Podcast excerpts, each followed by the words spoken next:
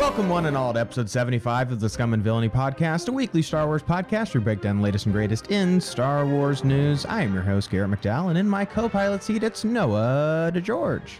What's going on? What's going on? We're back. We're back talking Star Wars. Been a couple of weeks now since we've had an opportunity to uh, talk about Andor, uh, and we're back doing a combo episode this week.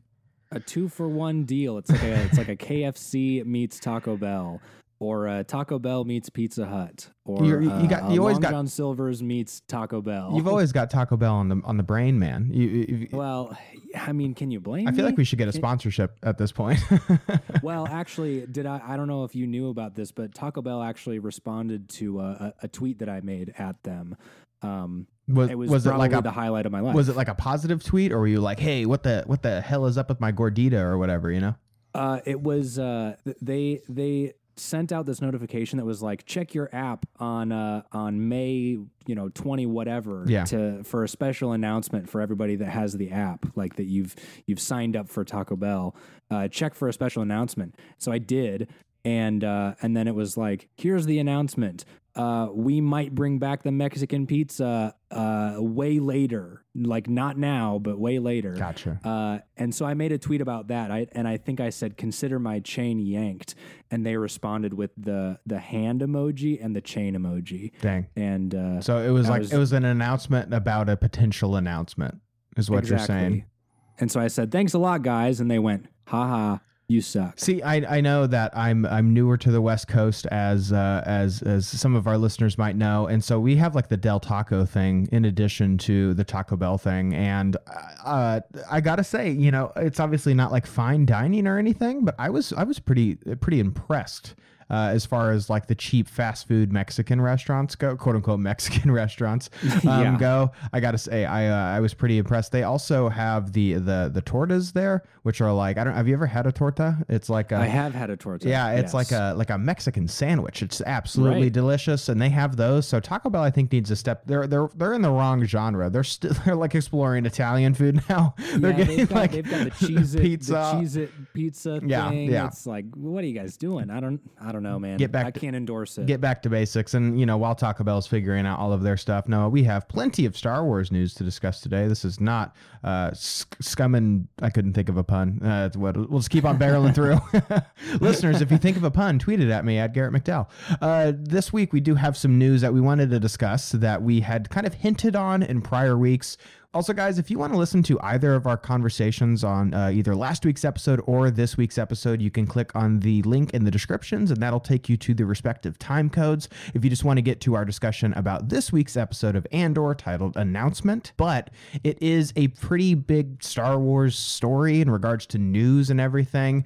And that is James Earl Jones, obviously a legendary Star Wars actor and a legendary actor in his own right, is retiring as the voice of Darth Vader, uh, who had previously shown up in the Obi Wan Kenobi series, uh, but in maybe not ways that you would expect. Um, because from this new story, uh, new in, in, in quotes here, um, from Vanity Fair, uh, they confirmed that James Earl Jones did have pr- uh, pretty much no involvement, at least no acting on his behalf, uh, in recording new lines of dialogue for Darth Vader, all digitally created performances for um, Obi Wan Kenobi. Um, James Earl Jones, who is at 91, um, officially said farewell to the character uh, in an official sense, in that he went to a, a recording booth, said his lines uh, for his very, very small appearance in The Rise of Skywalker. You know, kind of putting a nice, uh, a little bow on his career here, um, uh, voicing this legendary character. And then after that, kind of. You know, just kind of, he was done. Uh, he put a nice bow on everything. and that was Um, it. And that was it until uh, this little uh, Disney Plus original sh- uh, short film here, this little indie project here, um, Obi Wan Kenobi, um, obviously had Darth Vader in it, big, a very big character, very big role in this series as well. Um, and you and I had also kind of theorized when the show came out. We we heard the voice, um, and I I definitely did uh, hear this the the lines recorded, and I kind of was like, okay. It sounds like James Earl Jones, but I, I, I would have bet my my bottom dollar that it wasn't actually James Earl Jones, and I'm I'm I'm proud to say that my ears picked up on this. You can go back and listen to those episodes, but I definitely kind of Babe Ruth called my shot, and I was like, you know what? I don't think that that's James Earl Jones, and my suspicions are correct. Uh, this was all created uh, digitally, um, the same technology that they implemented um, with uh, uh Luke Skywalker's voice in uh, the the Mandalorian and the the Book of Boba Fett, um, all of that was done using computers, using recorded samples. Um, with with um, the the man or the Book of Boba Fett and Luke Skywalker in particular, it was with audiobooks. I'm not sure what the the the exact technology the technology was involved here. Um, I, I, there's like kind of another leg to the story that I want to talk about that is interesting. But first, I just want to discuss the idea that James Earl Jones is officially retiring from this character. Kind of what's your reaction to that? Well, this is a weird sort of like he's gone and he will be missed, uh, but that doesn't mean that we won't continue to hear him. That's one of those things now more than ever when production companies have a library of faces or likenesses that they can use that you know if somebody says i'm not doing this anymore we go okay sure. Yeah yeah yeah. Um so anyways and that's kind of like you know no one ever thought that we would see luke skywalker again. Nobody thought that. It was mm-hmm. so out of the blue. And granted there's a little bit of ways to go but um the way that technology has been able to uh, sort of make these these bounding leaps towards recreating um, things that are you know completely familiar doing it in a way that's barely recognizable in mm-hmm. terms of like you it really could fly under the radar 99% of the time. Uh, Garrett, your ears are that 1%. So feel lucky. Hell yeah. Hell yeah. It feels good to finally be the 1%. wow. Yeah. Topical. Hey, man, this isn't a political show. We steer Sorry. clear of all of that. We don't talk Especially about politics in Star Wars. at all. None no, of it. I've got some bad news about today's Andor episode. It's pretty political. Oh, no. Shut it down. Shut it down.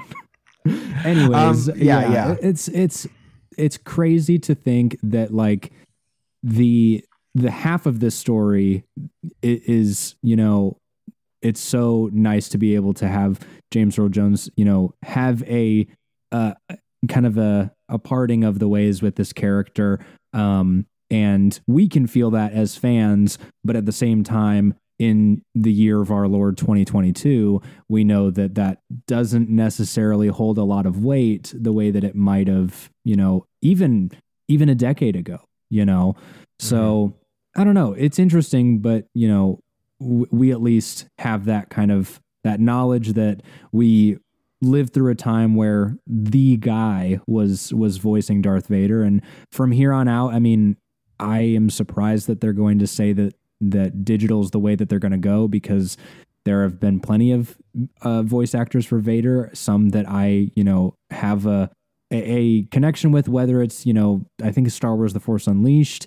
Um, I am blanking on the guy's name, but, you know, lots of lots of voice actors have have taken a crack at Vader and I think that they kind of maybe deserve that, you know, passing of the torch instead of saying James Earl Jones is the voice and if we can't have him, then no one else can have it. So I don't know. It's kind of a double double edged sword, in my opinion.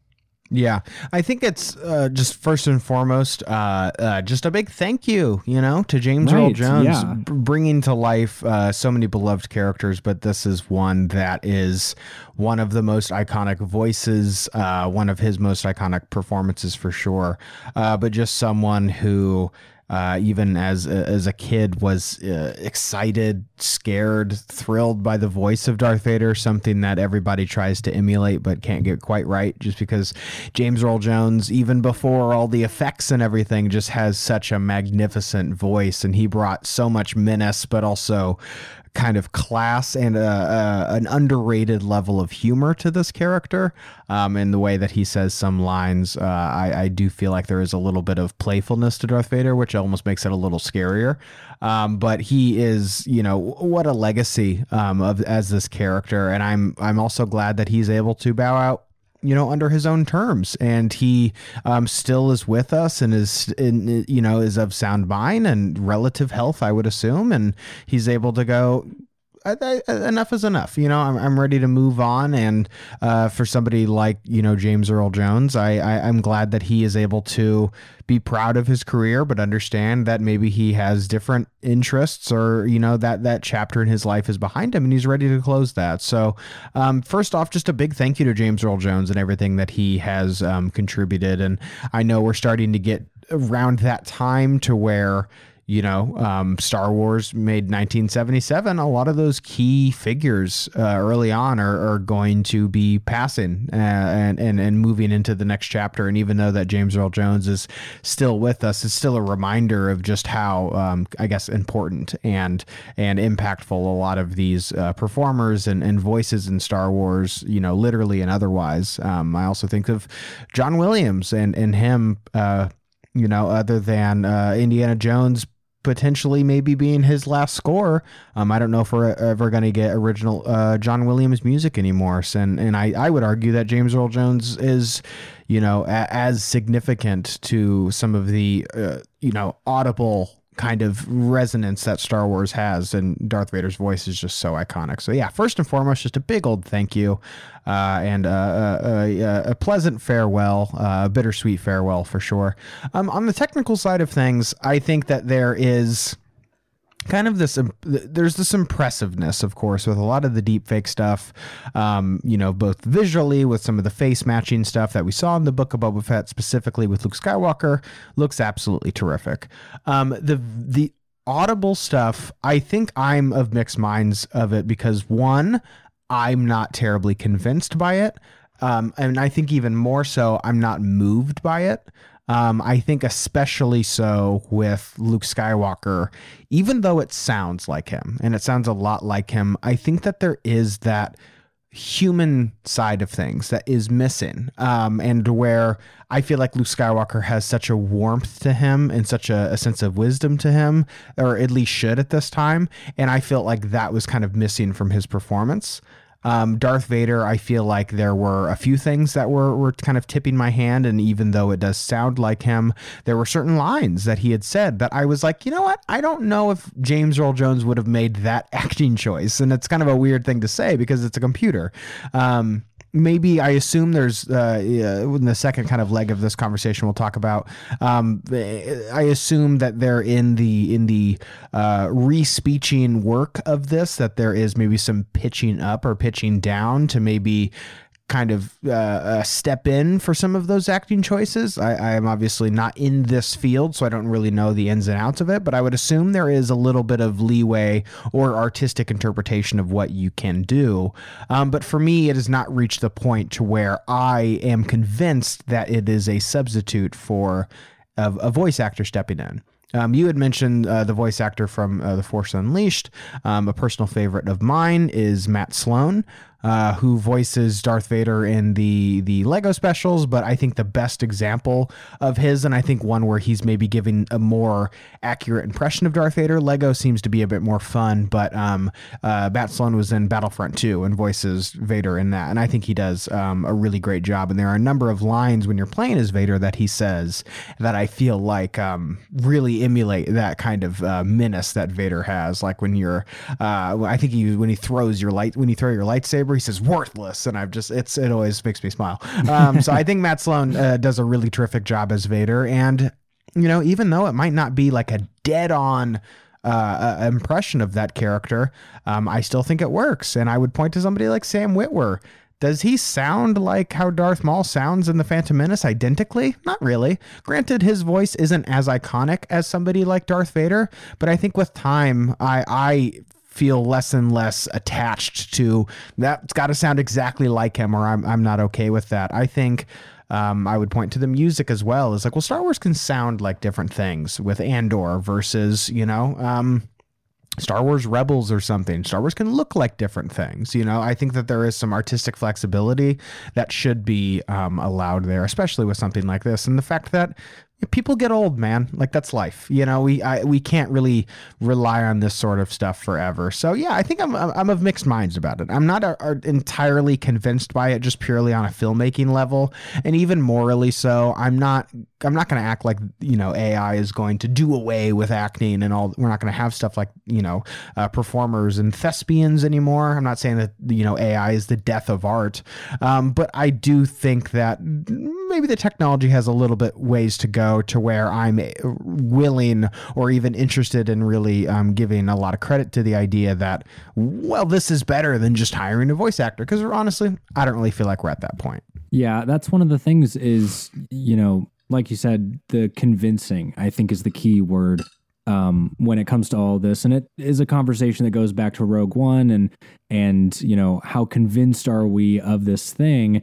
I feel like the at the point where technology is, I don't think that Disney or Lucasfilm has it out for anybody. I don't think that they think that anyone's stupid and they're trying to pull the wool over our eyes and say, ha, fooled you. Bet you didn't even know that there wasn't even a real person behind that. You know, mm-hmm. that's not what's going on. But when it comes to filmmaking, it is a question of how convincing can this be? How, you know, c- can we make this believable? Um, so I think you're dead on. I, I'm questioning the believability of maybe sustaining this long term. And on the you know acting side of things like i'd said i feel like it takes away from from other performers but that's you know we've only seen a very limited handful of of these examples that's kind of yet to be um discovered i guess the extent of what disney or what lucasfilm is willing to do. Excuse me i have a I have something caught in my throat. He's getting choked up, man. It's okay. Um, you know, it's okay. no, I, I, had a I had a, a, salad that was a little bit spicy. you had a salad? No Taco Bell this week? No you, Taco buddy. Bell. Well, I did when I watched Andor. What do you, you think? I'm some kind of animal? You're not gonna break tradition. I get it. of course not. Uh, no, I had a I had a spicy salad. Anyways, um, I forgot what I was saying. Uh, I got all got all choked up, and uh, my train of thought has left the station. Well, um, I, will hop on board, and yeah, I, I, I, think it's yeah the the convincibility is definitely one angle, and you're right in saying that this is kind of the options, or I guess the cases of of this being implemented or technology similar to this is kind of it's definitely new territory. It's something that just the technology has gotten to this point to within literally like the past couple years we're kind of having to to ask these questions. And I know that there are similar questions to things that have been asked before. Um, I think watching Light and Magic when um, there was this real conversation even within the industry itself of CG versus practical effects. And that's something that's obviously been a conversation among fans, but even the filmmakers themselves having this idea of, well, it's just ones and zeros. It's not really this tangible um, uh, thing that you can hold in your hands and create and put your blood, sweat, and tears into necessarily in the same way. I know the conversation has evolved a lot since then. That's not necessarily my opinion, but I think Light Magic covers that pretty thoroughly. Um, with this, I, I yeah, I, I think it's it's complicated because it seems to really be a case by case basis thing to where it's like, well, James Earl Jones, still with us, is able to sign off on this thing and be presented with the technology. And I would presume that they show it to him and they're like, here's what it sounds like. Here's a demo. Here's a test. What do you think? And if he goes, sounds great, awesome, moves on, then great. You know, who am I to say that they can't or shouldn't do something like this? I think with myself, I even it's it becomes a bit of like Mm, I don't really know because when, in regards to like, let's ask the estate and see what they think of it. Because I look at somebody like Carrie Fisher, obviously bringing her back uh, digitally for Rise of Skywalker. Her family seemed to be very supportive of that. Something like that, I'm okay with. Again, like I, I, I trust uh, her family has her best interest at heart, but there was a conversation a few months ago that Stan Lee might be brought back in CG and that his family, his estate, had kind of signed off on that. And I was like, well, wait a minute his family is an infamously like money hungry, greedy, like there's a lot of instances, a lot of reporting of his family you know, actively doing harm to him uh, financially, emotionally, and otherwise uh, while he was still with us. And the fact that they are, you know, dragging out his CG corpse just to re- maybe wring out a few bucks is not right. sit right with me. So it really is a case by case basis thing. Um, all of that to say is like this conversation is definitely going to evolve as the technology evolves. Like, I can't believe how drastically it has. I mean, look at The Mandalorian season two and the Book of Boba Fett as direct comparisons, and it's pretty night and day. Like, it's, and that's just a few, maybe a year's, you know, difference in technology. So, obviously this is going to evolve um, you and i aren't super qualified to talk about talk about the the technological ins and outs of everything, but somebody that is is kind of the second leg of this conversation that I think is really fascinating, uh, and that is kind of this uh, unsung hero of, of all of this. His name is Bogdan Belyaev, I believe is how you pronounce his name. He is a um, researcher, or, or, excuse me, he is a, a employee for Respeecher, um, who is working out of Ukraine or had worked on uh, out of Ukraine, um, working on bringing Darth Vader and James Earl Jones back to the screen. Um, and there's a really fascinating story about all of this, to where he was working under the Russian invasion of Ukraine, trying to create this project um, and there's some really interesting um, quotes from both Matthew Wood as well as Bogdan who are able to kind of talk about this time. Um, it really seems like Lucasfilm and ILM and everybody in Skywalker Sound were really prioritizing his safety and it wasn't like they were cracking the whip like come on you better you know pump out this content yeah they're like um, hey yeah. man we're all on the zoom like come on. We we had to rearrange for this time yeah, zones can, can you go ahead and mute yourself? There seems to be just like ex- mortar explosions happening behind him. Yeah. Um, it doesn't seem to really be like that at all but um, it seems like this collaboration was uh, stressful for uh, for a number of reasons. So um, yeah it's pretty crazy stuff. Probably one big reason i can guess but yeah that's it, reading the story is is one of those things where you're like man to to have the passion to work on something, right? If there's one thing that you're like, yeah, I'm I'm passionate enough about this thing to, you know, forsake, you know, all of these other things I could be worrying about. Granted, like you said, Lucasfilm is is saying like, hey man, uh if it's not done by Thursday, you know, don't don't worry about it. Like we'll we'll figure it out. You know, yeah. they're not you know they're not, they're not forcing him to to get it done by a certain time but sure. it, that's one of those things that's like yeah i'm passionate about this thing and i was asked to do this thing. I would love to do this thing. I'm going to keep doing it. Yeah. Um crazy crazy stuff yeah, the the perseverance and and you know working in the face of adversity is something that is you know completely um completely admirable. To whereas me, I like wake up with a headache and I'm like, no, I'm calling off work. I'm laying in bed all day. no thanks, no thanks, not coming in. Uh, so yeah, uh, there's uh, Vanity Fair did a really fascinating um, article and breakdown of all of this uh, things that we've discussed about here, as well as some other details. Uh, but yeah, this was really a story that I I felt like the the passing of the torch, so to, so to speak, of Darth Vader is something that we should probably uh, touch on on the show. So, um, yeah, thank you, big thank you to James Earl yes. Jones, uh, and uh, I hope he is still with us for many years to come. Uh, and I'm I'm glad that he is able to retire and relax, uh, hopefully on a on a sunny beach with a drink in his hand, and maybe a little umbrella get some gosh darn peace and quiet for just for once. I'm sure. yeah, some some R and R for James Earl Jones is all yes. that we ask. Uh, yeah, so that concludes our conversation of that, and let's move on to discussing. Oh, but wait, I what? have I have a piece of my own news. What? He's got yeah, a bit of news. I've got a bit of news, and uh, this is a this is something I. I I wasn't going to share with you before we started because I, I want your live reaction. Okay, um, I'm ready. Do you remember when we talked about uh, the mobile game Star Wars Galaxy of Heroes? and yeah, from what I remember, where we last left the story, you were at a play story. You were just kind of like, I, I, I gave it its fair shot. I gave it its its fair due, uh, but I'm kind of bored, and it's yes. not really fulfilling what I would want from a Star Wars game, other than the the the iconography and the IP of everything. So yes. I thought you had, like James Earl Jones, had closed that chapter and we're moving on. Well, I'll You're tell telling you me But- something else happened? No, I'll tell you that chapter is closed, but it brings up a next important chapter.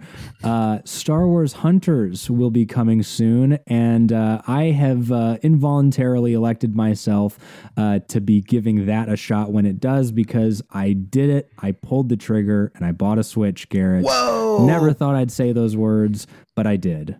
Dang. Are there any other games other than Star Wars Hunters that you are particularly looking forward to giving a, a, a test drive here? Well, the uh, first game, if you're curious, the first game that I purchased with my Switch was Super Mario Maker 2 because that's just right up my alley. Nice. Um, I'm not crazy about like grabbing a bunch of a bunch of different games or anything just yet. I'm happy just having my own little my own little personal handheld that I can just just sit in bed on a on a Saturday and and play my little Switch, just like I'm just like I'm 10 years old playing Super Mario Sunshine or whatever.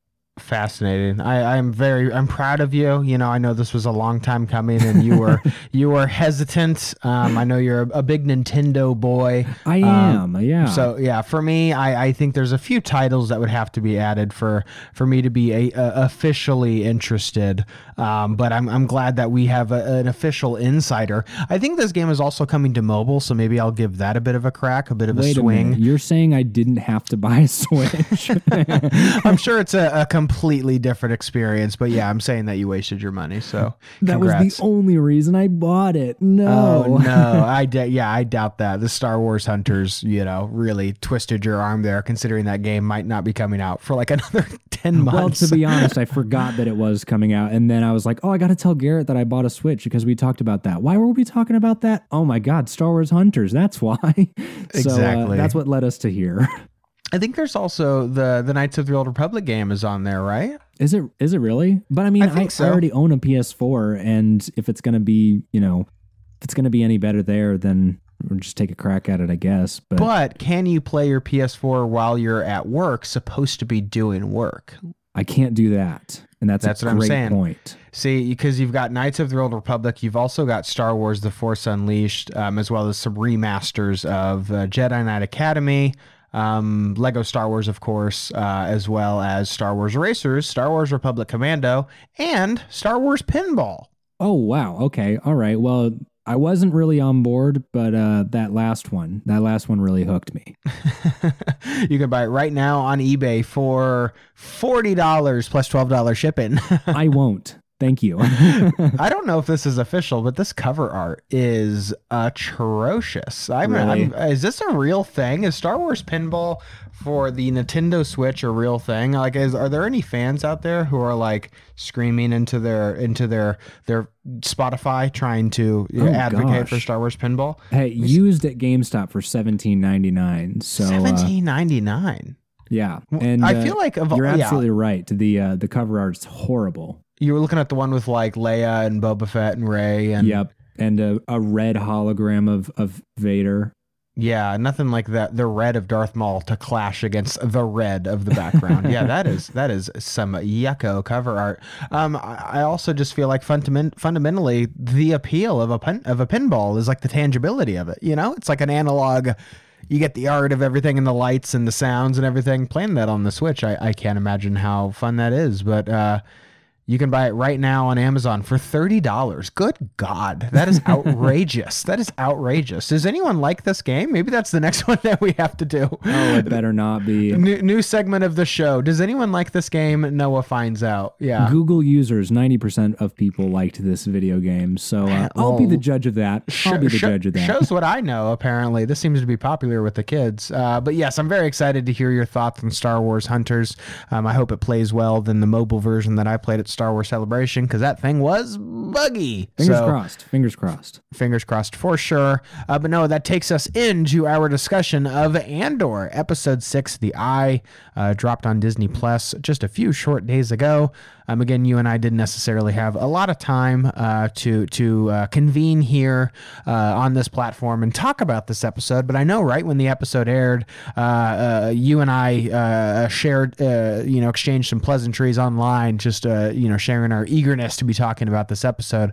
So, what is kind of your spoiler-free initial reaction? Then we'll dive into the episode itself. I guess you don't have to keep it spoiler-free. People have probably seen it at this point, but just general thoughts on episode six of Andor: The Eye. General thoughts. Um, what a spectacle. Uh, this is like this is made for this is made for the big screen in a way that's like not that it's a bad thing that we're getting this in a series, but I always look at things like this. Um, this show as a whole, honestly, um, sort of in tandem with what else we have available to us, or in tandem with maybe some Marvel properties. I look at these things and compare them and say, you know, this is possible. I don't think that there's a problem with the format of maybe, you know, a limited series or, you know, what what Disney Plus is trying to do with with some of their properties because you look at something like Andor and you realize doing something really well is possible. They just did it over here. I just watched it. Um I don't have enough good things to say about this show. I mean, it or uh, this episode specifically. Um my goodness. Uh, again, spectacle. Um, I think that, you know, I'm still kind of on the same track of uh, talking to a couple of people who tried to start watching Andor and they said, this isn't quite fast enough. You know, I was trying to just get in a quick 30 minute episode and, you know, get my fill of TV for the day. And now I'm, you know, a little bit confused about where things are at. I only watched the first episode or the first two. It's not really making sense to me. People that are kind of going into it with that sort of um, those barriers, this episode solidifies that there is payoff, there is through line um, if you're willing to wait through those quote unquote duller moments. I don't personally think that they are more or less dull um, in terms of episode to episode, but I think that for people that aren't quite hooked, this is another this is another episode that's going to play really well um, all together. Granted, it plays really well on its own. It it really just like from start to finish, you're fully engaged, you're there, you're with it, and it is building and building and building, and it's got you kind of in its grasp for every single second of the episode. Um, there's sort of a a really like masterful quality in being able to write really quiet, intense scenes in the middle of an episode like this that's just jam packed with, you know, what's going to happen next? What's going to happen? Oh my gosh, what's happening right now? What am I even looking at? Being able to take a pause and learn something about a person uh, and like reflect on that and learn something about relationships between the characters on screen and learn something about yourself watching it and you're like oh my god i didn't realize i feel that i felt that strongly about you know person a or b or whatever it is and you're just sort of hit with that that's crazy to me. I think that this is one of the times really that i've been over the moon about something that i have pulled up on disney plus. So those are my general thoughts all good things. Yeah, I think we had discussed um, uh, last week when we had talked about uh, the prior two episodes to this series, uh, and you and I had frustration might be a, a strong word, but just um, a little bit of pause, I suppose, about just sort of the the structure of this series and how that is just kind of indicative of a lot of television nowadays, how they are seen as these 12 10 hour 11 hour whatever uh, kind of movies rather than a television show kind of in a classical sense. Um, and now that is just kind of you know the the reality of the way that this series is structured at least at this point um, and I think that this was an episode that a lot of people were anticipating, seeing this heist finally kick off, um, and this being the sort of climax to this, uh, you know, uh, this three episode arc here, um, which is also, you know, parallel to what we saw in episode three of this series, that it was kind of uh, a steady incline to things finally popping off, and then episode four kind of going back down, and then and, and then again climbing again. So as far as the structure of the series, this is an inherently exciting episode. We finally get to see this heist, something that we've building to for two weeks now. Uh, and I think even with that, um, I was very, um, uh, uh, very uh, impressed by the the tension um, that is in this episode. Also, what this episode has to say, um, and the commentary that it sort of reinforces on, on a lot of the bigger ideas in the series up to this point. Um, I thought that this was yeah, uh, definitely going to be an episode that, upon rewatches, I'm really looking forward to, and not just because they finally shot blasters in this episode. Thank God, this is Star Wars. I think I've seen a lot of people online kind of being like, "Oh, finally, this is Star Wars," and I just don't necessarily feel the enthusiasm to to pit this against other episodes in this series um, uh, or other Star Wars shows in general. Um, I think that this is just something that this active current conversation that is having in the fandom as far as the structure of this series is concerned is something that's going to fade in time. You know, when people discover this series or rediscover the series or are watching this on a binge, you know, looking forward to season two, the week to week sort of structure isn't really going to bother people. And that's just, again, that's just kind of how TV works nowadays. You know, that's just kind of the way of things. Um, and it's something that I think is now that you and I are kind of settled into this and a lot of the fans are sort of settled, if episode seven sort of continues this structure, and I'm curious to see now that we're getting into kind of the the latter half of this series, I, I'm I'm curious to see if it is going to continue that pattern. And I think even if it does, it's like I'm kind of ready for it. You know, I'm here on the ride. I know that we just, you know, uh, got this really exciting uh, uh, sort of mini finale to this this three episode, so I'm not expecting episode seven seven to be this, you know, whiz bang, action packed, tense uh, adventure like this one was, but instead it's probably going to be something a little bit more quiet. So I'm kind of learning to to ride that wave and, and to let Andor just kind of unfold itself and being trying to find the the what excites me as far as ideas or conversations that happen, uh, and and trying to find excitement in less obvious era uh, areas. And that, I think that that's been really rewarding in our mm-hmm. conversations, but also watching watching this as a fan. So, yeah, I think that this was a, a really great mixture of big ideas, big conversation, big choices, but also uh, rewarding action, uh, and and overall just seeing this heist try to happen under these you know uh, extreme circumstances. I thought was just really thrilling. I mean, that's that's kind of the thing that I'm taking away here. Um, like you had said about kind of riding the wave of of how this structure is the thing that I keep thinking, and I tell myself that I shouldn't make expectations like this. Um, but I think back to episode three, and I'm thinking, okay, where was you know where was the tension at by episode three? Where were we at with how we felt about certain things? You know, how did these things play out? When we talk about episode three, you know, we're looking at a lot of the logical conclusion of some of the thematic, moral kind of questions um, that have been set up, you know, thus far. And I feel like we're going on this wave. And so at episode six, we're at another crest. And this time, you know, it's it's much higher. It's a much bigger yeah. wave than episode three. I don't want to say that we're going to continue that pattern for episodes 9 and 12 respectively, but the fact that we are learning a lot more about the world and getting deeper and deeper into these characters. I mean, for one, cannot wait to see uh cannot wait to see the uh what's his what's his name? Uh Syril. Uh, I almost said cereal because I was like the guy eating cereal. exactly. Yeah. oh, I can't wait to see Syril next episode because I know mm-hmm. that we will. And mm-hmm. now we're getting to the point where okay, great. What what is he gonna do? Where does like where does this go? And Mon Mothma is now you know it, it, you know in these different realms of okay like things are going on there that we're gonna see more of. So it's becoming an interesting ride of you know maybe maybe the climactic third episode of the arcs aren't going to be just bigger and louder and crazier maybe not but i care way more about all of the characters in this show as time goes on you know just from episode to episode feeling more like i understand what these characters are, are trying to say and that just makes a good show. It just does. So really yeah. excited for that.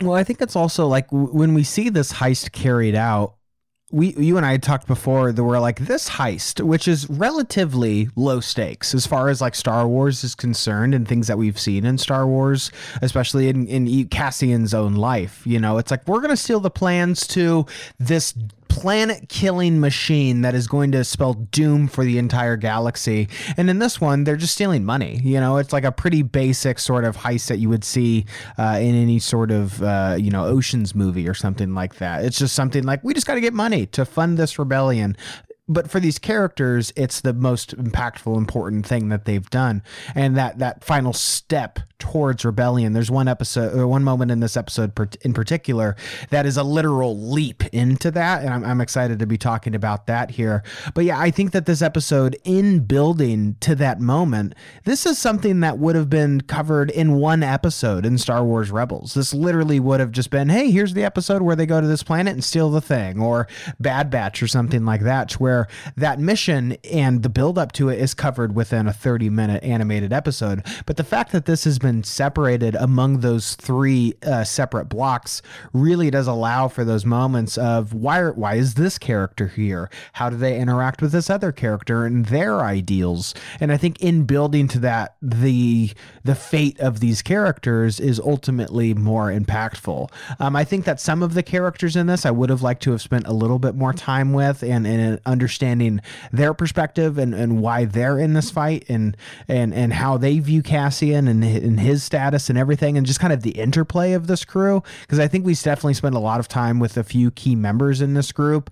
Uh, not to say that they're not going to be in this show anymore now that this mission is is sort of complete, but in that we spent you know two episodes of build up i think we i would have enjoyed a little bit more time um, with some of these other characters all that to say though i think the build up is still very interesting. And in the, the build up to this has never bored me or, or been disinteresting. It's just that uh, uh, how it's spread out throughout the season is just kind of uh, it's just television nowadays. And and you know kind of riding that wave and let it tell you the story let it unfold this uh, tale to you um, i think is something that uh, has been kind of uh, something that i've kind of had to train myself to to kind of just be okay with. And i think when you get to that point to where you're like okay i'm settled in I know what this show is. I think it's rewarding. Yeah, there's there's a, a certain level of it that I think just comes down to the fact that I like this show enough to be okay with the fact that during you know these quieter moments i'm not i'm not waiting for something to happen i'm not asking okay great when are we going to get to this um you know is something going to happen because I've got a doctor's appointment or something to get to and I need to know if I should just turn this off now or you know that's that's not the case. I think that the simple fact is that these quiet moments are made equally as important um, to you know say what you know what the show is trying to say to say those things. So yeah. really really good stuff. Just loving it. Just loving it I also am just loving it. Um, I think, as far as our thumbs are concerned, I think this was a big old two out of two emphatic thumbs up for me. What about you? Where are your thumbs at? I'm I'm right there with you. Big big thumbs up. I'm just happy about it. Hell yeah. An enthusiastic thumbs up from both of us here. So let's go ahead and dive on into the episode. Uh, the episode begins with a conversation uh, between Nemik and Cassian, uh, where Nemik is sort of wrestling with this idea that Cassian is a mercenary uh, and he doesn't really have the conviction that Nemik does, but then also kind of coming to terms with the, the, the notion that, well, you're here, you know, you're on our side. What is the utility of a mercenary in a rebellion and are they useful to us? And he ultimately kind of comes on the side of, well, you, you know, you're you're not really playing by the rules. You're playing by your own rules and we are adapting. The empire isn't adapting. They're not playing by any rules. So you are of use to us and we're going to use you as long as you are, you know, contributing to this cause. Um, I kind of wanted to talk about this idea, this conversation between Nemik and Cassian, and sort of this idea of the willingness to win. In, in what way? What do you mean the willingness to win? The willingness in the sense that Nemik is kind of abandoning his own sense of morality in a and not an extreme way. Not that he's like willing to do terrible, horrible shit, but this idea of initially he was hesitant to allow Cassian to to be in this mission, or maybe thought he would act a certain way, but when this truth is actually presented to him, he kind of is like, well, you know, I'm dealing with the hand that I'm dealt here. And he sort of sacrifices that sense of morality that he has ultimately to, you know, uh, achieve victory in this mission. Well, that's the interesting thing about Nemik's character is that he's he's one of those guys that you you know you t- you're talking to somebody and like they're thinking out loud. They ask you a question, but they kind of answer their own question because they're just thinking. Like Mhm. that's that's sort of how I see this, where Nemik is a really interesting perspective here in this show. Um, it's it's one of those things you don't often see of a character that is sort of asking questions for the audience that they're not thinking of. A lot of times you'll see something where it's like, yeah, this character is kind of explaining everything that's going on and they're explaining why certain things are happening and we have to catch the audience up to speed. Nemik as a sort of as a perspective on the protagonist side is almost, you know, just as as Cassian is presented with these these struggling, you know, thoughts or troubling thoughts, you know, of his morality, we're kind of thinking, okay, we're watching this, at least this is kind of how I operated watching this episode. We're watching this and knowing that we're watching the good guys, right? You know, like right, right? Like that's that's the whole thing is we don't we wouldn't really take a second to question that. Um, and the fact that we are sort of looking at a stage of the rebellion that we don't know anything, hardly anything about um, at this point, and seeing things of, okay, what are we, you know, what are, how far are we willing to go for these certain things? Obviously, we have a lot of other characters that are asking those questions of how far is one willing to go um, to to make that you know make a sacrifice for that victory. It's interesting though. That's a long way to say. It's interesting though that that I think Nemik is sort of in that place of having his doubts, as he says, but sort of coming to his own rationale about it. Um, and this is something that struck me as a little bit funny is that a conversation that we have witnessed going into this already is that everyone has their own rebellion. And what an interesting thought to then take into okay, great, but what if you're just doing it for the money, right? And, you know, is that in any way a rebellion? Is that, you know, are are you sufficiently providing to the cause, kind of capital C cause, um, of being a rebel in your own way by just doing something for yourself? And I think Nemik and myself would argue, yeah, kind of, you know.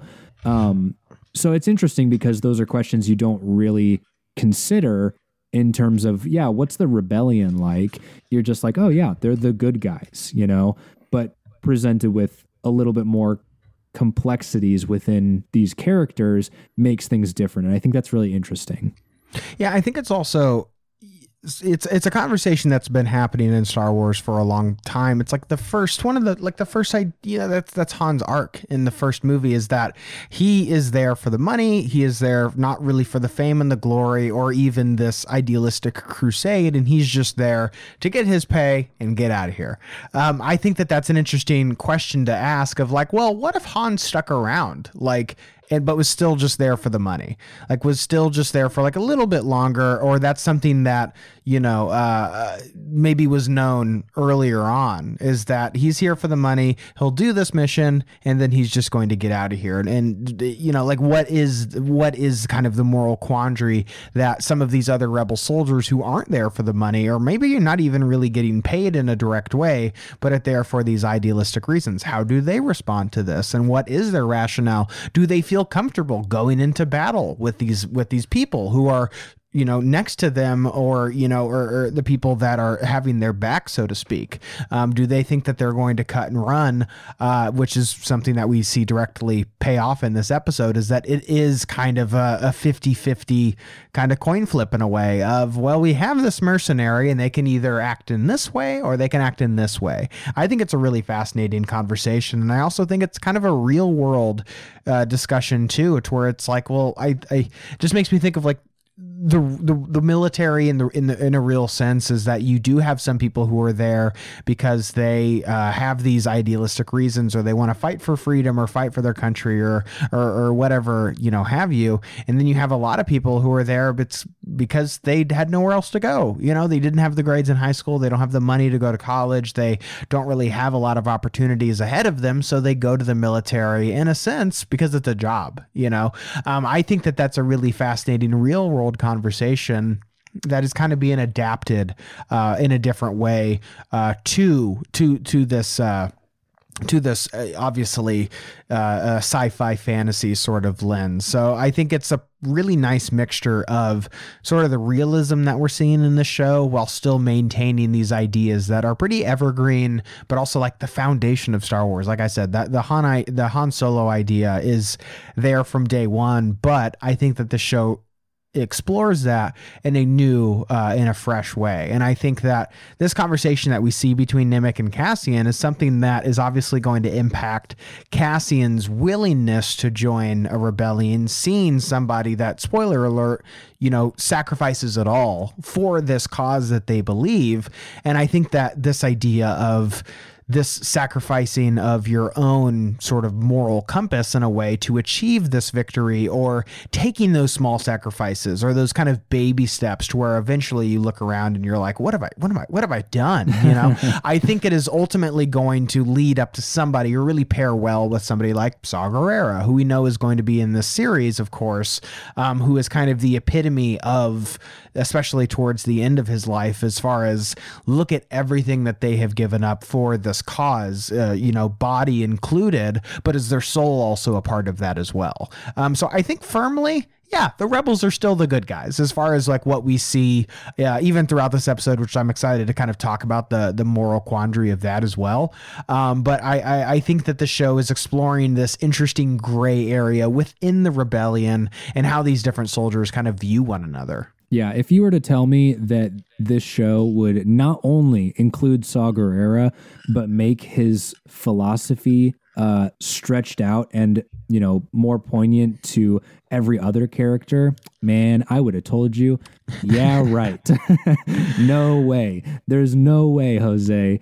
But that's kind of where we're at. That's kind of what we're heading into, at least, is, you know, from that point on, what what do you do? You know how is the empire going to react? And how is that in turn going to make the the rebellion sort of rise to prominence? And is that going to be an opportunity for you know a little bit more drastic measures that we might see? Who knows?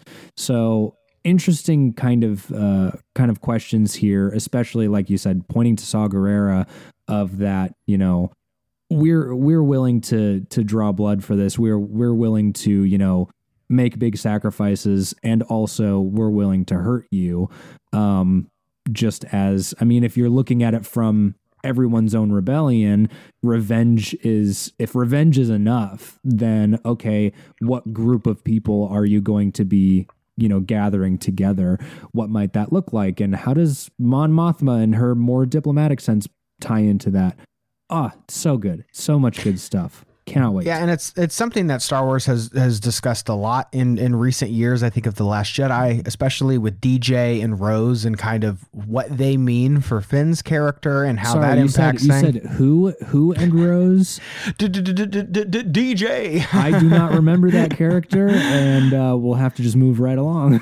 um, but I think it also is is also. Uh, kind of parallels well also with with Jyn and and her her arc in that we eventually see or will see in Rogue One how Cassian is able to to impact her choices there and then how kind of also stems from Luthen Rael who offers Cassian to quote unquote give it up all for something real which obviously we see Cassian do. So seeing those baby steps along the way of you know Cassian instead of just you know living to survive, living to just continue you know living his own sort of lifestyle, eventually getting to the point where he is actively putting himself in danger to sacrifice for something bigger than himself. I think seeing these baby steps along the way um, is really fascinating, and I think that Nemik and his involvement with Cassian could be a an eventual sort of spark that will eventually kind of lead to this overall changing of of hearts. So I'm really fascinated to see uh, Cassian continue on this journey both in this season as well as next season. Uh, so we cut to the commandant of this base uh, who discusses his uh, perception of the Aldhani people uh, with this visiting engineer from Coruscant. Uh, this is that scene that we saw in the trailer of the series to where they're both sitting, sipping on their caf, their Star Wars caf or their coffee mugs, as I am recording this episode. but yeah, this was a really fruitful, fascinating conversation. Two two really great scenes, uh, one after another, uh, because in this conversation they discuss their plans to use the Dhani people to construct an imperial airfield, um, eventually denying them the right uh, to conduct this ceremonial tradition. So I want to talk about this conversation, but just also what this episode has to say about this idea or uh, idea of imperialism and how in pursuit of achieving this you know uh, galaxy wide empire how it is impacting the people who are indigenous to this location and the Dhani people specifically. Well that's it's kind of something that uh, there's there's a line that said um, I can't remember exactly what it is but I know the context is talking about um, you know how they're going to be how they're going to be utilizing uh, and utilizing is the friendly version uh, of the word, uh, utilizing the indigenous people to their advantage. Uh, and the conversation sort of ends with like, I mean, they're not like, do you think they're gonna be okay with that? And they're like, do you think they have a choice? Like having that be you know looking at the empire being in a place of having that mindset where looking at something much earlier, something like the Bad Batch, where you're sort of seeing those hints of like wanting every citizen to have uh, an imperial identification number and doing these random stop and checks and uh, you know having gateway security leaving planets and whatnot. You look at those things and it's like yeah that's cool because i can see i can see you know that's a little bit regime esque right? And then you jump to something like this and you're like, wow, we're really all the way there, aren't we? We are, you know, conquering, enslaving, and eradicating. Um, it's something that, like, again, we're we've seen the empire in a number of different positions and places and times.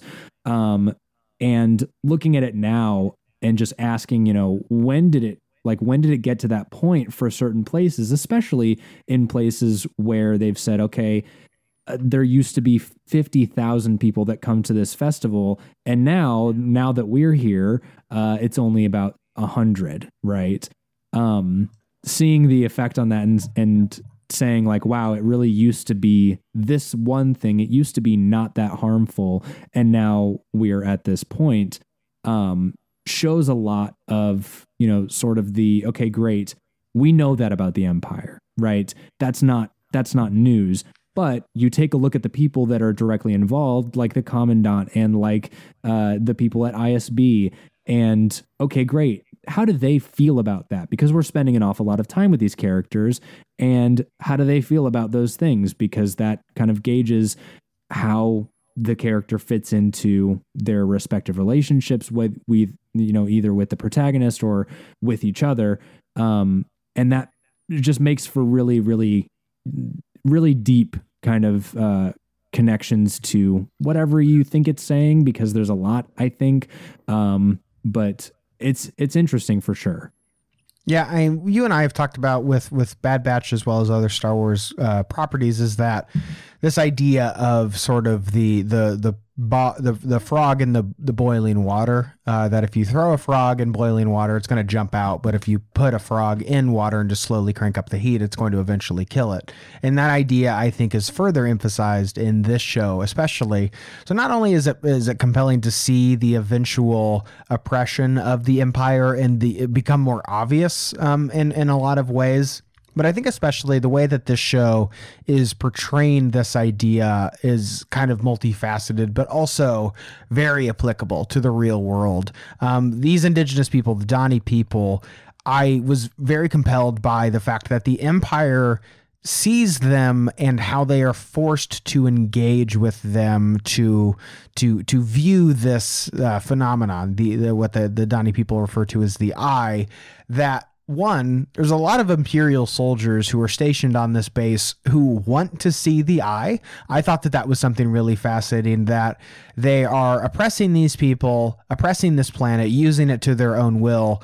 But as long as they can, you know, kind of indulge in the same traditions in in a way that the Dhani people are. They're willing to cooperate and they're willing to uh, kind of show face in a way that they they they show them trading animal hides and furs in a way, and it, it just really seemed all completely ceremonial to where the empire is going to eventually get to a point to where they're not going to be trading furs and they're not going to be going through all these sort of exchanging of pleasantries, and they're just going to step wherever they want to step, and they, if they end up squashing somebody, that's just what's going to happen.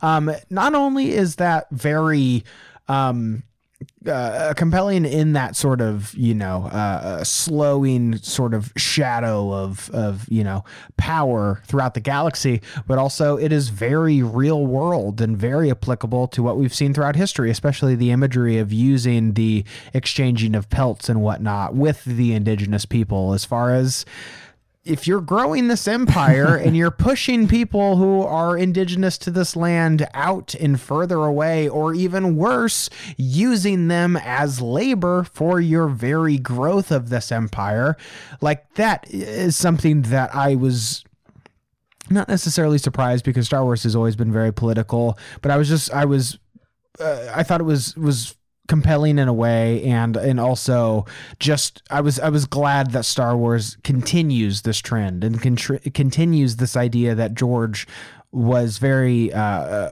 very openly putting at the forefront of his storytelling and talking about imperialism and how it affects those uh, both in this fantasy world but also um, in our real world.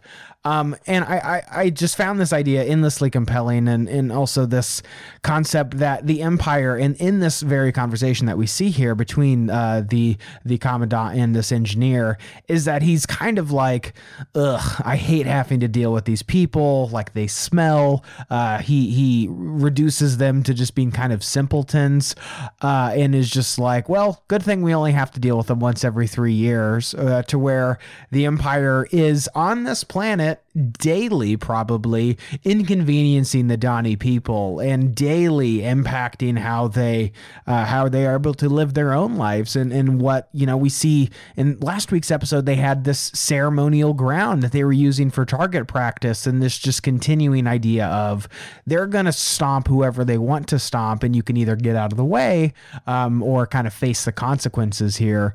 Uh, and I think that this conversation that we see here is just such a great way to demonstrate this idea uh, and the, the relationship between the Empire, but specifically the Commandant and how he views the Dhani people. Yeah. So I, am just curious. Remind me again. Uh, this episode came out. Let's see, this past Wednesday, correct? Mm-hmm. And there was a, a holiday um, this past Monday, right? What I'm I'm trying to remember again. started with a um started with a C. It was something uh yeah. Oh, Christmas? yeah. Christmas. It was Christmas. no, yes, I, yeah. that's the whole thing. Was I was like, and I had just had a conversation about about this with with somebody that you know we have moved away from calling it Columbus Day, right? Yeah. Um, and which is hilarious because uh, my calendar on my iPhone says that it is both Columbus Day and Indigenous yeah, Peoples mine does Day. too on the Android. so, it's just like we're not gonna. You could call it whatever the hell you want to call it. Exactly. It's like way I, to take a stand, Android. Way to I go. Just, yeah, I just think you know having that, having a couple conversations that day um, with a few people of like why are we like we're not supposed to indulge this person. He's a horrible person. Uh and also you know just a lot a lot of other things right? Being able to have that day literally a day where that is on the forefront of most people's minds uh, because it's like, oh crap, UPS isn't open today. Um, how am I gonna Yeah. how am I gonna get my my package delivered? Whatever.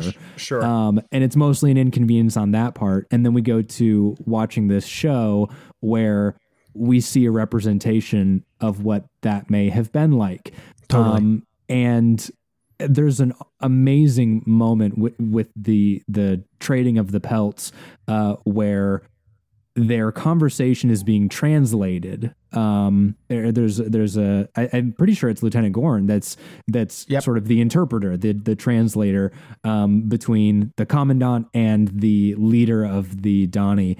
Um, and he so the the Dhani guy says something Yeah. um, about well, it's actually sort of reminiscent of the uh, the the axe forgets, but the tree remembers.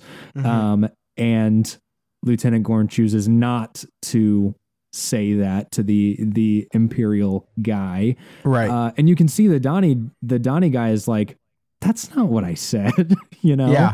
he like gives him a look where like I, I love that he like knows just enough basic to look at him just kind of like well, that's not right i know that's not right you know right. So it's sort of, the- you know, we're looking at this and saying, like, oh, yeah, this historically kind of translates and this and that, but we're sort of looking at it from this out of focus lens. We're, we're far away, that, you know, we're not directly interacting with this. But there's moments like that that say, no, these, you know, these people that you are, that you are calling filth and calling smelly and saying are an inconvenience to you, yeah, they're a lot smarter than you think. right Um, and again, this is mirrored in a lot of other places, whether it's you know stuff that happens on Lothal with with rebels or on Endor with the Ewoks. It's Yeah. this is through and through sort of the the uh, I guess the, the the passive themes of why why things like this are important in Star Wars.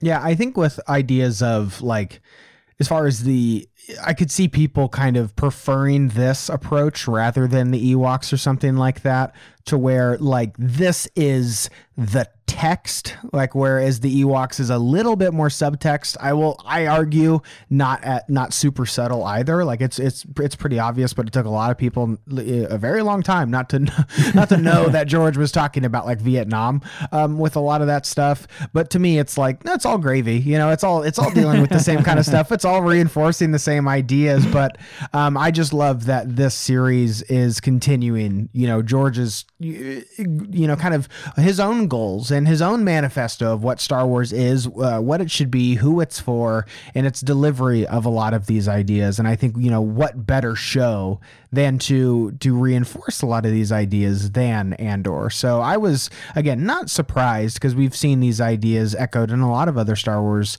um, material here, but I was just very glad to see this idea, uh, a very topical one for sure, um, brought back up in this series. Yeah, that's that's something to look forward to. Again, we've pulled a lot of different connections here and there, um, and this one is has come up before with Cassian's past. I wonder if that's something that we'll take a look at again. But I'm excited to keep picking out these tiny little things that I can say, oh, that makes me think of that, and uh, you know, just here and there. There's a lot of them. There, there really is. Exactly. Um, and uh, speaking of the Commandant Noah, we get to spend some time with his family, who is also stationed on this planet during this time. Uh, we get to see his relationship with his family, their perception of this planet, his own perception of this planet.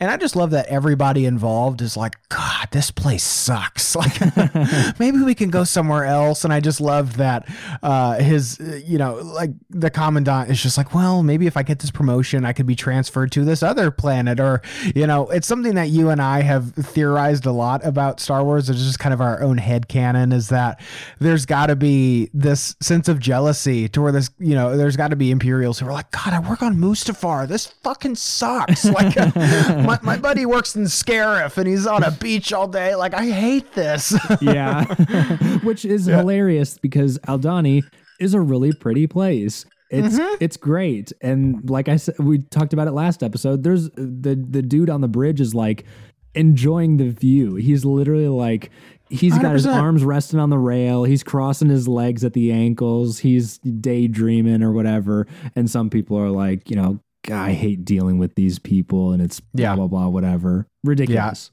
Yeah, I mean, like think, you could be on Mimban, you know, in the mud and the in the muck, and yeah, I yeah. As far as uh, Star Wars planets to be stationed on, it's not that bad. Like, come on, quit quit complaining here. We, we've seen a lot of we've seen a lot of stinkers. We've seen a lot of real stinkers. A hundred percent, yeah. As far as it goes, like I want to travel to this place. Like, where was this filmed? Like, I want to go here. Yeah, This looks yeah. gorgeous, yeah. Um, but uh, in this scene, we also get to see in a in a you know direct uh, kind of per, uh, personification of that line from the trailer and also prior in the series to where Andor refers to the Empire's uh, uh, fat and satisfied. And we see this Yep. commandant who has eventually outgrown his uniform uh, and is, you know, uh, he, he gives it the classic. Has, has this it- thing shrunk? Yeah. He, yeah, he blames it on whoever put it away last. He Yeah, yeah. This wasn't stored properly. Exactly, yeah, and he's like struggling to uh, to put on this this belt, and it seems like he's been um, uh, pretty content with this position. And uh, yeah, I don't really know if uh, what's what, once you become an imperial officer, like, do you have to do you, do you have to go to workouts, or is it just kind of like, no, you've reached it, you've done it? Granted, a lot of the imperial officers are like old men. Like I know that we've seen Tarkin in the comics is like surprisingly ripped, like has like that old man strength or something. Um, but yeah, it seems like this guy. It's it's maybe been a, a little bit since he's done his uh his uh you know uh, uh put some put some uh, push ups in the gym. You know, Few too many Ronto wraps, if you ask me. hey, I just went to to Disneyland and still hits, still delicious, still delicious. So I Better understand. watch your uh, belt. Watch your belt, Garrett. hey, I've got elastic pants on right now, so I'm not I'm not too concerned at all. no, he's not. No, not at all. So in this episode, uh, of course, we do see the the playing out of this long-awaited heist, something that we've been building to for a few weeks now. Uh, Cassian and his team are posing as Imperial soldiers who are overseeing the uh, Aldhani and Imperial transaction of these pelts. Um, this all was very tense to me. Uh, we see these, you know, kind of whispered conversations, and um, of course, there's some calm trouble trouble where people are feeling hesitant about this mission, and you know that classic Star Wars, uh, one of those like you know kind of uh, tropes that we see in Star Wars a lot, to where people are dressed up in these disguises and you know wearing these Imperial disguises. Obviously, we see Cassian do this in Rogue One. Uh, I've seen it in A New Hope as well as a number of other places. Uh, but I thought the build up to this eventual heist that we see uh, was super super tense. Yeah, there's there's something about it where we talked about Ocean's Eleven uh, last episode as well, um, and you know how what makes a heist really great, and you know what are the different components? How should this play out? Something that I always notice uh, about why something like Ocean's Eleven is so uh, so exhilarating is because there's moments here and there where things almost go wrong, right? But it's like, oh, quickly saved by you know Seth Green, I guess, um, or I'm pretty sure he's in Ocean's Eleven. No, he's an Italian job. I don't know who I'm thinking of, uh, but You're thinking of Seth Green from the hit film The Italian Job. well, that is who I'm thinking of. Uh, but great heist movie. Uh, Excellent heist movie, yeah. anyways, you see these things that are like they're just on the verge of going wrong, and then Yeah. finally the ship is righted, right? Uh, Yeah. Or or something does go wrong. How do they adapt? And that's what makes it tense, right? Uh, not all the time because this like for for the the majority of the beginning of this heist, uh, everything's pretty much going according to plan. There's no hiccups. There's no like there there's no close calls. It's all going to plan, but it's still like everyone is on edge. Everyone is like, if this does not go right, then we're done for. We're all dead. Nobody's getting the Mhm. money. The rebellion, the rebellion is done for. And you feel it. Like you really, really feel it. And you look at someone like Cassian in his empire disguise and you're like yeah he's he's cool he's calm he's ready to do this and you look at someone like Nemik and this is kind of the whole point of his I think the whole point of his dialogue is that he is the one that is that most needs this to go right and he is the one that looks the most out of place uh, and is so vulnerable like a little Yeah. he's a little sheepy you know? He's he's a little Yeah. sheepy going into a into a house of wolves. And you're just like oh my god please please nothing happen, nothing happen, and that's the feeling is like oh my god i hope nothing bad happens. And nothing Mhm. does but the whole you know the whole time you're worrying that something is going to go horribly wrong.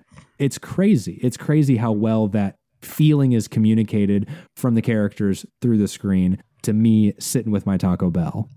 100%. I think the the reason that this episode is so tense is because is, is due in part for a, a few components that you're right when we see this uh, what are the hiccups you know obviously things are going to happen in these in these heist movies if it all just went super well then what would kind of be the fun in that you want that that sense of tension throughout this mission uh, we see Vel who is like very hesitant to like officially start this mission to a point to where it's like there's no going back. In the way that I, I, I love the way that this episode demonstrates that visually is that there's that beat to where she uh, is is sitting by the rail with uh, uh, uh Cinta, and uh, she is kind of like okay, you know, are we really doing this? And what kind of propels them into this official kind of kicking off of this mission is that she like leaps off of the rail and they rappel down this dam. Like it's it's really this sense of, you know, you know, you, you can't go back now. Like you've you're really into it now, uh, and I think that this you know this kind of uh, a leap of faith in the literal kind of visual way uh, i found to be really compelling. So I, I think that that kind of that brief pause before of like okay are we really going to do that gives a sense uh, of tension and danger throughout it. But i think in addition to that the audience has been kind of kept in the dark a little bit to a degree of like what this mission actually is. To so to see this mission like at least in the initial stages, go well as far as like what's their plan here? Oh, they're going to take the commandant and his family and his child and they're going to hold him at gunpoint. Like that's the plan, you know? like it's not like it's like, "Oh crap, something's going wrong." Okay, well, I'm making an audible and, you know, this is is is kind of the situation that we're in now. It's like, "No, that's what the plan was." And I think that kind of throwing us in the deep end in a sense and seeing the the so-called heroes, the so-called rebels in this morally gray area um, i think really gives it the sense of thrill and like surprise and suspense of like oh my god like what are we going to do? In addition to the fact that not everybody who is on this team is in it because they believe in the cause and has this so-called moral you know uh, moral high ground in a way to where some people are here for for you know uh, pretty dark reasons or are looking to fight the things that they hate as rose would call it to where um, you look at you look at uh uh uh, uh I'm blanking. I'm blanking. What's his name? Skeen. Skeen. Yeah, you look at Skeen and he's there for revenge and there for these dark reasons and is he going to be like, "Great, I'm killing your wife," you know, like something like that. Like seeing these rebels in this precarious situation, I was just like kind of on pins and needles. Well, I mean, let's call it what it is. This is a robbery. This is yeah. it's straight up a robbery. Mm-hmm. Uh and it is not kind at all. Uh, I will say, I just recently watched The Town for the first time. Absolute Killer. banger. Um, but yeah, same sort of like. And I also recently watched Hell or High Water. What what is with Ooh, what what is with even these, more of a banger? I know. What is One with the these, these robbery movies? But that's the whole thing. Is like you're watching this thing, and typically you would skin this as yeah, these guys aren't really doing something that I would support, right? And so, you, again, you're posing that question of what does the beginning of the rebellion look like before it had a more diplomatic uh, approach to things? Uh, it wasn't war. It wasn't, you know, small cells taking, you know, little chunks out of the empire. It was a big robbery, you know, and uh, as we'll see by the end of the episode, you know, it's called an attack. It's straight up an attack, and that's not that's not an imperial uh, coloring of what happened. It's it's sort of the truth. Um, so it's very very interesting because you know we would look at we would look at something like the Battle of Hoth and say, yeah, the the Imperials would probably call that uh, you know a rebel attack. We would we would look at that as an as an audience member and call it you know some sort of retaliation or defense or struggle to survive maybe uh, something like that. But this is really an attack. And so it calls into question you know where do we see the rebellion start? Is it with you know is, the biggest jump of the rebellion, literally jumping the commandant uh, and nearly getting everybody killed uh, by having this standoff. It's crazy. It's wild. Yeah, and I think that this is something that you had mentioned kind of this imperial coloring of things, which is something that we've seen before. We saw it in Obi Wan Kenobi, we've seen it in Rogue One. Uh, is that like this thing will go down and they go, oh, it was a mining accident, or they label it as something else in a way that, you know, is, uh, we might have even seen it in this show in Andor because they talk about a, a, mining accident that that happened uh, with with Andor's family, but that's still kind of like we don't, we don't really know if that was a mining accident or what is the situation there. So we'll definitely learn that uh, as the series goes on. But this idea of the Empire does some bad things and they choose to label it as something else to kind of cover them up.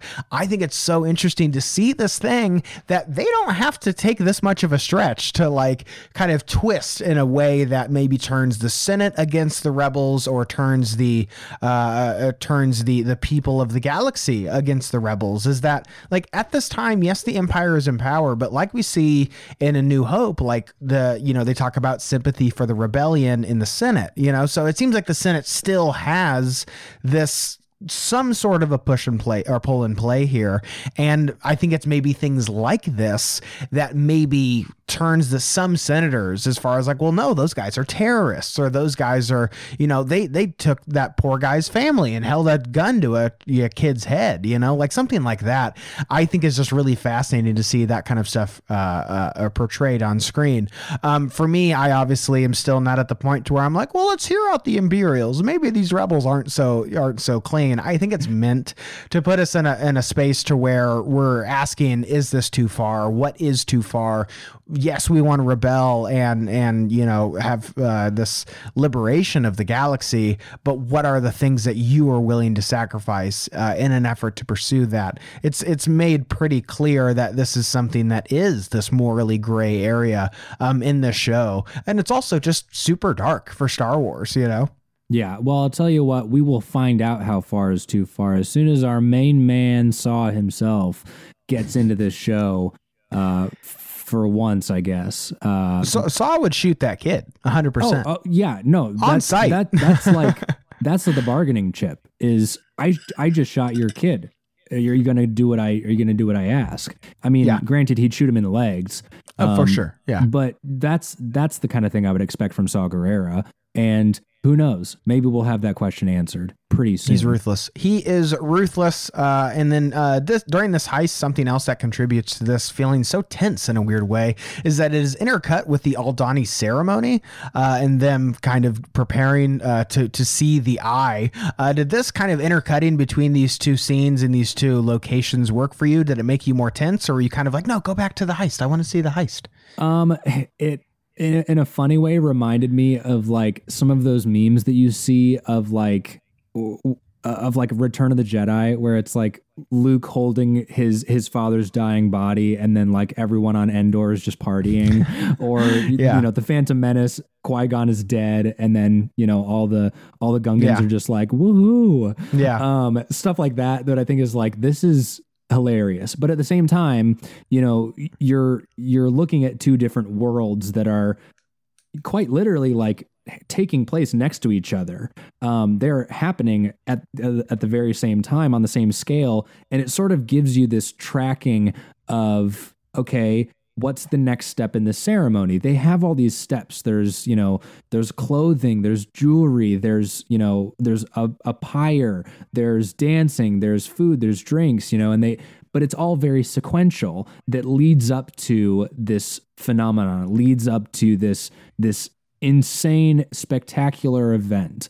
Um, and so you know while we're watching this we're kind of seeing this plan laid out that still again feels very, you know, okay, we made it through this step. What's the next one? We made it through that step. What's the next one? And, you know, is is kind of chugging along at the same rate as this ceremony.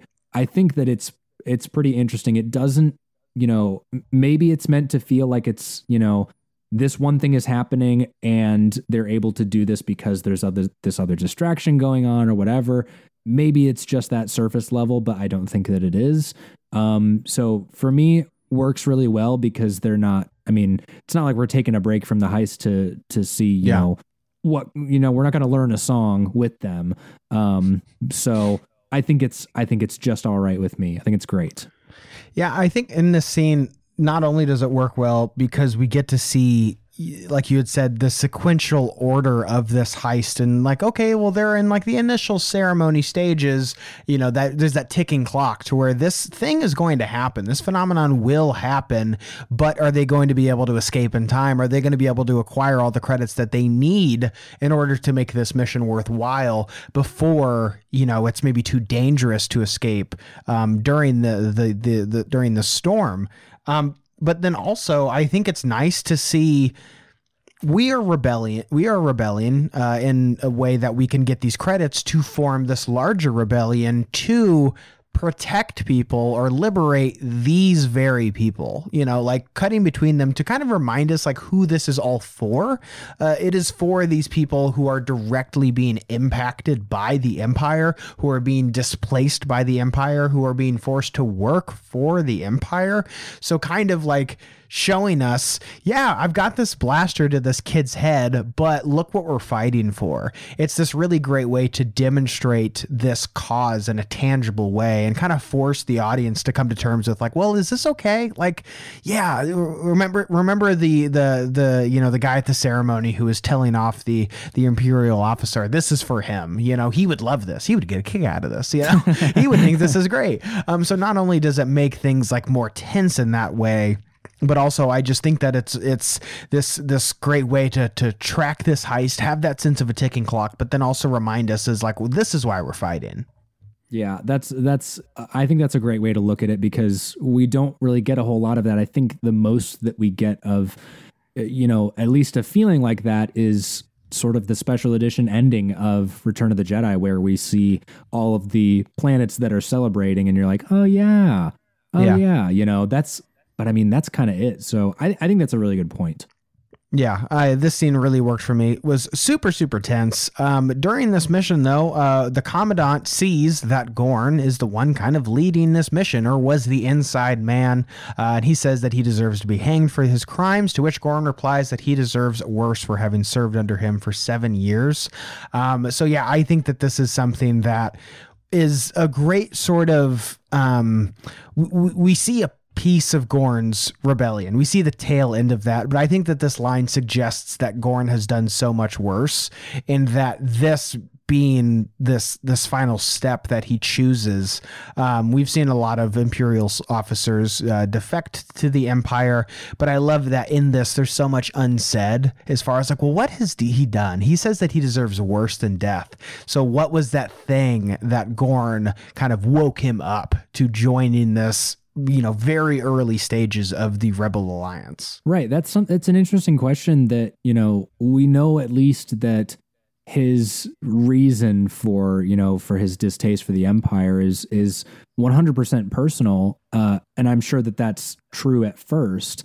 Um, so it sort of raises the question you know do you want to see this character as you know he's rebelling uh, after you know realizing all these things that he's done, or mm-hmm. maybe he had a, a distaste for the empire and couldn't you know do anything about it couldn't get out and still was forced to do these things you know that those kind of questions and even uh, earlier before we learn uh, i'm blanking on the other guy's name that's uh, a, a, part of their disguised squad um, that he used to be a stormtrooper that raises so many questions of okay what was that thing and we get some of that you know in uh, someone like finn or even I, I, hate to say it, but in Star Wars Resistance, uh, a character that eventually joins the First Order, knowing what those things are that say, okay, when when do you start to realize that there's a bad taste in your mouth, and what are you going to do about it? Um, exactly. Lo- love characters like that. I will always love characters like that here in Star Wars. Yeah, and and obviously Finn is a is a great example of we get to see that sort of catalyst moment. But I, I think this line has so much kind of darkness associated with it of saying that he deserves Scary. worse than to hang. It's like, well, geez, what is what happened under this guy? Um, and uh, the commandant seems to kind of have what's coming to him because the dude has a heart attack. he hey, just man, keels over. So I'll say uh, it. I'll say it one too many Ronto wraps. Yeah, the Ronto wraps seem to have really caught up with him after doing manual labor for no less than 10 minutes, probably. uh, the dude completely keels over. So uh, that sucks. Too, too bad for that guy. Yeah. I, I really did think that this was going to be like a ha, got him. You know, like he's like, oh, oh, my heart. Oh, I gotta, I gotta sit down. Oh, there's a blaster in my boot. you know. And Yeah, just- yeah, yeah, yeah. But he, No, he just straight up has a heart attack. He just dies. Yeah, yeah. Which you know, I mean, a little. This is a, a blip on the uh, on the itinerary for these guys, uh, for Mm. for Cassian squad, uh, which I think is hilarious. Um, really doesn't slow them down all too much, in my opinion. No, he deserved it. Yeah, for Yeah. sure. You know, Yeah. uh, if this guy is like, uh, I, I, I deserve worse than death for what I did under your command, and this guy has a heart attack, I think he probably got off pretty easy. Yes. Um, but uh, yeah, I think it also does kind of give our heroes an easy out of kind of like, oh, great. Well, we didn't have to kill this guy. No survivors anyway. Okay, well, he's dead. So there's yeah. there's never been like um well I guess Padme kind of counts, but there's never been like a medical emergency in Star Wars. You know, I, am, am I am I missing anything? I'm trying to think. Um, you know, like, uh, yeah. I mean, I don't know if there's uh, guys like there's been no strokes or heart attacks or like concussions or anything. Usually, Star Wars isn't that sort of like real world. It's like, oh, I'm missing half my body. You know, Right, It's right. like, You're my legs got down. cut Yeah. off. You you're, know, you're in a Wampa cave and you just got absolutely clobbered in the skull and Yeah. you know that sort of thing. I mean, I Boba the Book of Boba Fett maybe a little bit. yeah, He him gets and his him and his Bacta. he gets tussled up a little bit. But I mean, this is like a medical emergency. Like this Yeah. is a get the AED, you know, and begin CPR. I wonder if yeah, does Bacta fix heart attacks? I could not I could not imagine that it would, honestly. Yeah, I'm not. I don't think the the commandant is going to make it through this one, and that kid is um uh, going to grow up uh, uh with a with a without a dad. So um yeah, he's he might turn into an imperial. Yeah, he might he might be the next. You know, he's going to fight what he hates and join the empire. Who knows? And or maybe that- he's like, that well, kid yeah. was Lieutenant Hux. oh no! Uh, but yeah during this heist uh, the crew is interrupted when uh, imperial soldiers discover the heist uh, which results in a firefight.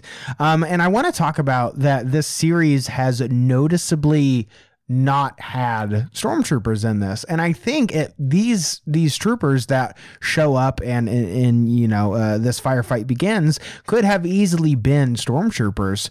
What do you think the the power is of having this choice to one not have stormtroopers up until maybe a certain point in this series or also being able to see these soldiers and see their face? Do you think that that adds a level of tension to this scene I, I think that it does in a way that like I, I look at this and I think to myself, okay, it put myself in in Tony Gilroy's shoes.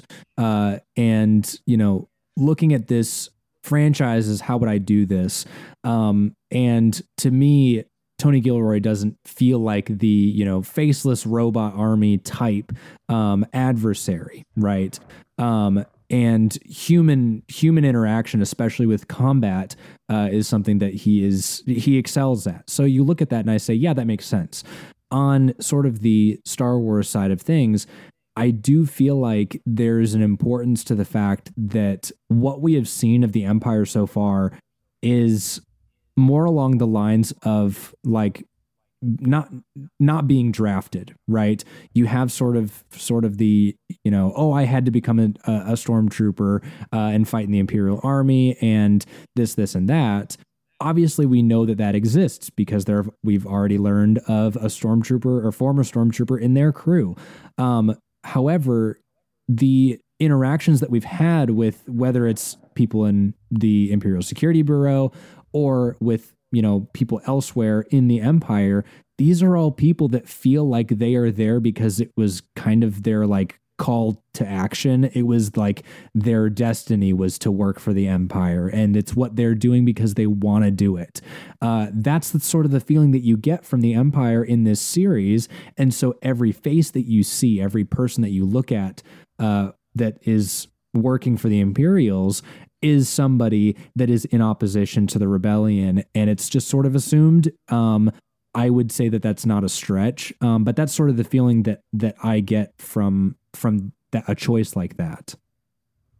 Yeah, I think it also really, you know, just kind of culturally, stormtroopers are not necessarily like taken the most serious. Uh, you know, like it's been a one of the longest running jokes in Star Wars is that you know Obi Wan says that they're such good shots and they're so precise, but they can't seem to hit anything. Ha ha ha. You know, like there's that kind of level uh, to things, so that I think it could be really powerful that when stormtroopers eventually do show up, they could be shown in a new context, and it's like, oh no, the serious guns have arrived. Arrived. I think that that could be really fascinating. But I also think that this level of tension is found in seeing their faces here. There's that sense of distrust that's portrayed on their face of and also like a sense of fear of kind of like my boss is over there and he's sweating. He never does that. Oh God, he's gonna have a heart attack. You know, there's like that level of things. But then also the series seems to be very interested in exploring who are the people of the rebellion, but also who are the people of the empire. What are the motivating factors that cause these people to rebel, but what also are the motivating factors that cause these people to oppress others? And I think in seeing these soldiers and spending time with them, learning that they want to see the eye, learning that, you know, they do have this sort of relationship with their superiors. And I think it's really fascinating. And I think it's a really great artistic choice to to show these soldiers' faces that could not only pay off later to when we eventually see the stormtroopers show up, but also gives a sense of accountability to these soldiers in a way. Uh, I think it's really fascinating. I, I also feel like it, it's worth mentioning again, going with themes here. Um, that Star Wars has done a great job recently of being a little bit more inclusive. Love it. Great. Uh, I don't think that it's unintentional that most of the officers and Imperial agents that we see are white guys. Yeah. That's just it's just there. I'm just pointing at it. I'm not, you know, I'm not suggesting anything. Draw your own conclusions, but they're mostly white guys. So I will. I'll say it. White guys suck.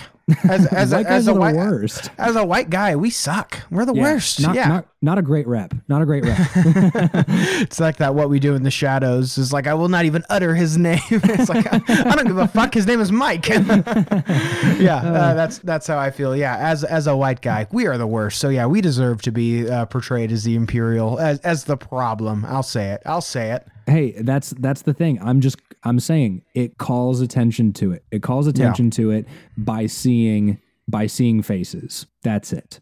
Yeah, uh, and uh, it's it's it's something that you know is a conversation that started with uh, the the the First Order uh, and being portrayed in the Force Awakens and seeing Finn, and I remember people kind of telling on themselves in a funny way to where they're like, "Stormtroopers can't be black," and it's like, huh. Okay, well, you, you kind of arrived at the same point, but in a really different direction. uh, so, uh, congrats to you guys, and uh, I wonder if they are upset about this show. Um, but yeah, th- I think it's definitely an artistic choice. One for for the casting reasons, uh, but also having the the choice to not have them be stormtroopers and to to show their faces. Uh, I think it's a a really great one. Um, during the commotion and and uh, the stealing of these credits and and the firefight and everything, our poor Nemik. Uh, you and I suggested it. You and I had uh, hypothesized, as well as a lot of other Star Wars fans.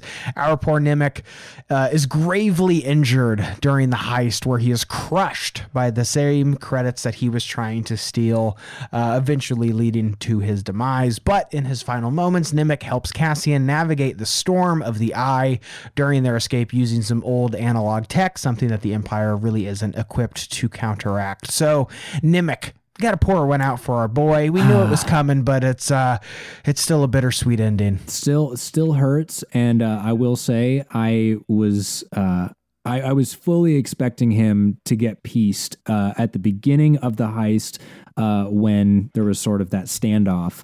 Um, that was my my expectation, and then he made it through. And then that guy was hiding on the ship, uh, and then I was like, "Oh my god, he's gonna die! He's gonna get shot! He's gonna get pieced by this dude!" And then he didn't, and then he pieced the dude, and I was like, "Oh man, he's gonna make it!" And then he got squished, which is Yeah. like one of the worst ways to go. Um, got squished, and then even still, I was like, he's not dead. He's not dead yet. He's not dead. We don't see him die. He's not dead. Uh, so really a roller coaster uh, of emotions there, but of course. He had to go. He had to go. He's the uh, he's the call to action for our for our uh, beloved Cassian here, um, which is just the way it's got to be. You know, Yeah, uh, I got. I'm right there with you. You know, the first stage of grief uh, is denial, and I didn't want to believe it to be true, but we all we all knew it was coming for our sweet boy. course. He, he's just he's just too nice. He seemed too nice for this show, to where it's like, oh, there's just no way he's making it through this. And yeah, he he seems to really be maybe that first domino that leads Cassian to this eventual point of sacrificing himself for this for this larger cause. And there's uh, something that Cassian is given that will uh, that will definitely be uh, touching on here, but. Um, yeah, while escaping, uh, we do cut to uh, Cinta, uh, who is still on the planet, w- still wearing the Imperial uniform, and she is in tears. We don't really see why she's crying. Um, was this part of the plan to leave her on the planet? Uh, did they leave her accidentally or on purpose? Uh, did she also maybe kill that family? Uh, do you have any uh, theories? Do you do you do you think that the show could be as dark to kill a woman and child? Uh, I struggle with this because my gut tells me no because it doesn't fully make sense.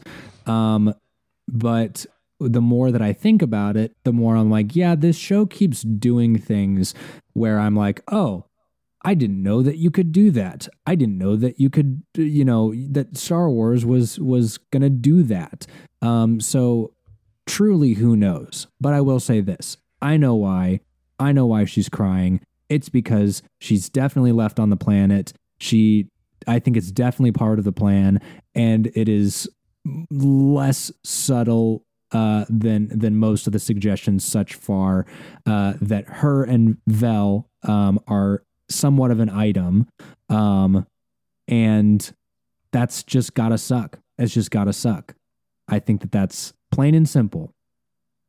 Yeah, I think that obviously her being with Vel and wondering if she is safe, wondering if she got out okay is a part of it. She also just killed somebody. I'm sure that's a part of it. probably. Um, as far as like you know, did she smoke this family? Yeah. I think it's I think it's possible. I don't personally think that she did. Um, I think that it's very possible that she got close to or was, you know, blaster raised and then you know maybe left. And that's why she's so emotional is kind of wondering like look how close she got to making uh, to doing this horrible thing. Uh, i'm going to say that the family is probably still alive. Um, but i do think that it was probably maybe not specifically a part of the plan uh, to to leave her. That just seems so dangerous. Um, but I, I think it's something that she's going to get off the planet okay. I'm not necessarily concerned with her safety, but I think it is the kind of this reflection of like, wow, look what just happened. Like that was that was so much, you know. I thought it would maybe be easier to do something like this, or I thought it would come easier to do something, but making this literal leap in a sense, you know, look at look at what everything that just happened. Like we're we're kind of in it now. Yeah, that's so that's kind of taking that role of being the one that sort of deals with the the questions um like you said um of okay I, I hope everything worked out. Um it's it's an interesting place. I'm wondering if we'll ever come back to you know what ends up becoming of Cinta and even Vel but um you know that at least gives you a window into okay what you know we know what the stakes are right um but in terms of sort of aftermath we don't always get a whole lot of aftermath with certain things. And this is one of those not necessarily loose ends but it's one of those things that says yeah this was as clean as it was going to get and it still got pretty dirty you know? Um which is always very very interesting Yeah, yeah. Um, hopefully, we will definitely learn uh, what becomes of Cinta in the coming episodes. I would like her to continue to be in the show, and I want her and Val to get back together. Come Yeah. on, you know? Yeah. definitely want that for sure. Uh, but seeking help and trying to save poor Nemik's life, they uh, go to a four-armed doctor, the same one that we saw in the show. Uh, there's a really great moment to where Cassian like breaks into the to the medical room, and he like puts both of all four of his hands in the air. Uh, I thought that that was really great. But before they were able to do this, uh, Skeen uh, confides in Cassian, revealing that he intends on stealing the credits that they just stole, um, and asks Cassian for his help. Um, this obviously is something that we've seen a lot in Star Wars. Uh, definitely this uh, theme of greed, uh, of heists gone wrong, backstabbing, all that kind of stuff. Uh, Cassian quickly nullifies the situation by completely blowing him away. Um, I kind of wanted to ask Noah, what do you think is the difference uh, between Skeen and Cassian? Both of these characters are in the rebellion for less than you know idealistic reasons. They have their own sense of rebellion and their own sense of of, of why they're in this fight, but Cassian turns on Skeen and ends his life. What do you think is really the key differences between these characters? Well, it's curious because you look at someone like Cassian who says, I'm doing this for me. And that's kind of it. Um, there's not really a question about it um, because he's, you know, expecting to get paid. But even still, Skeen is also he's you know his mindset is still i'm doing this for me because this is sort of a personal vendetta type arrangement here. Um but it's weird that you know obviously one of them has better intentions than the other. So you look at both of these and say okay if we're being selfish about things and you know we are looking at the rebellion as a way to get ourselves what we want and stay out of you know, stay out of imperial trouble and whatever. I don't care about what else is happening. I'm just going to look out for number one. Um, there's apparently, you know, there's different ways to look at it where Cassian has sort of a moral code. And what's interesting is that we're sort of presented with the idea that Cassian doesn't really have an exact moral code, and we're seeing him at a point before he does, which I don't think is necessarily true.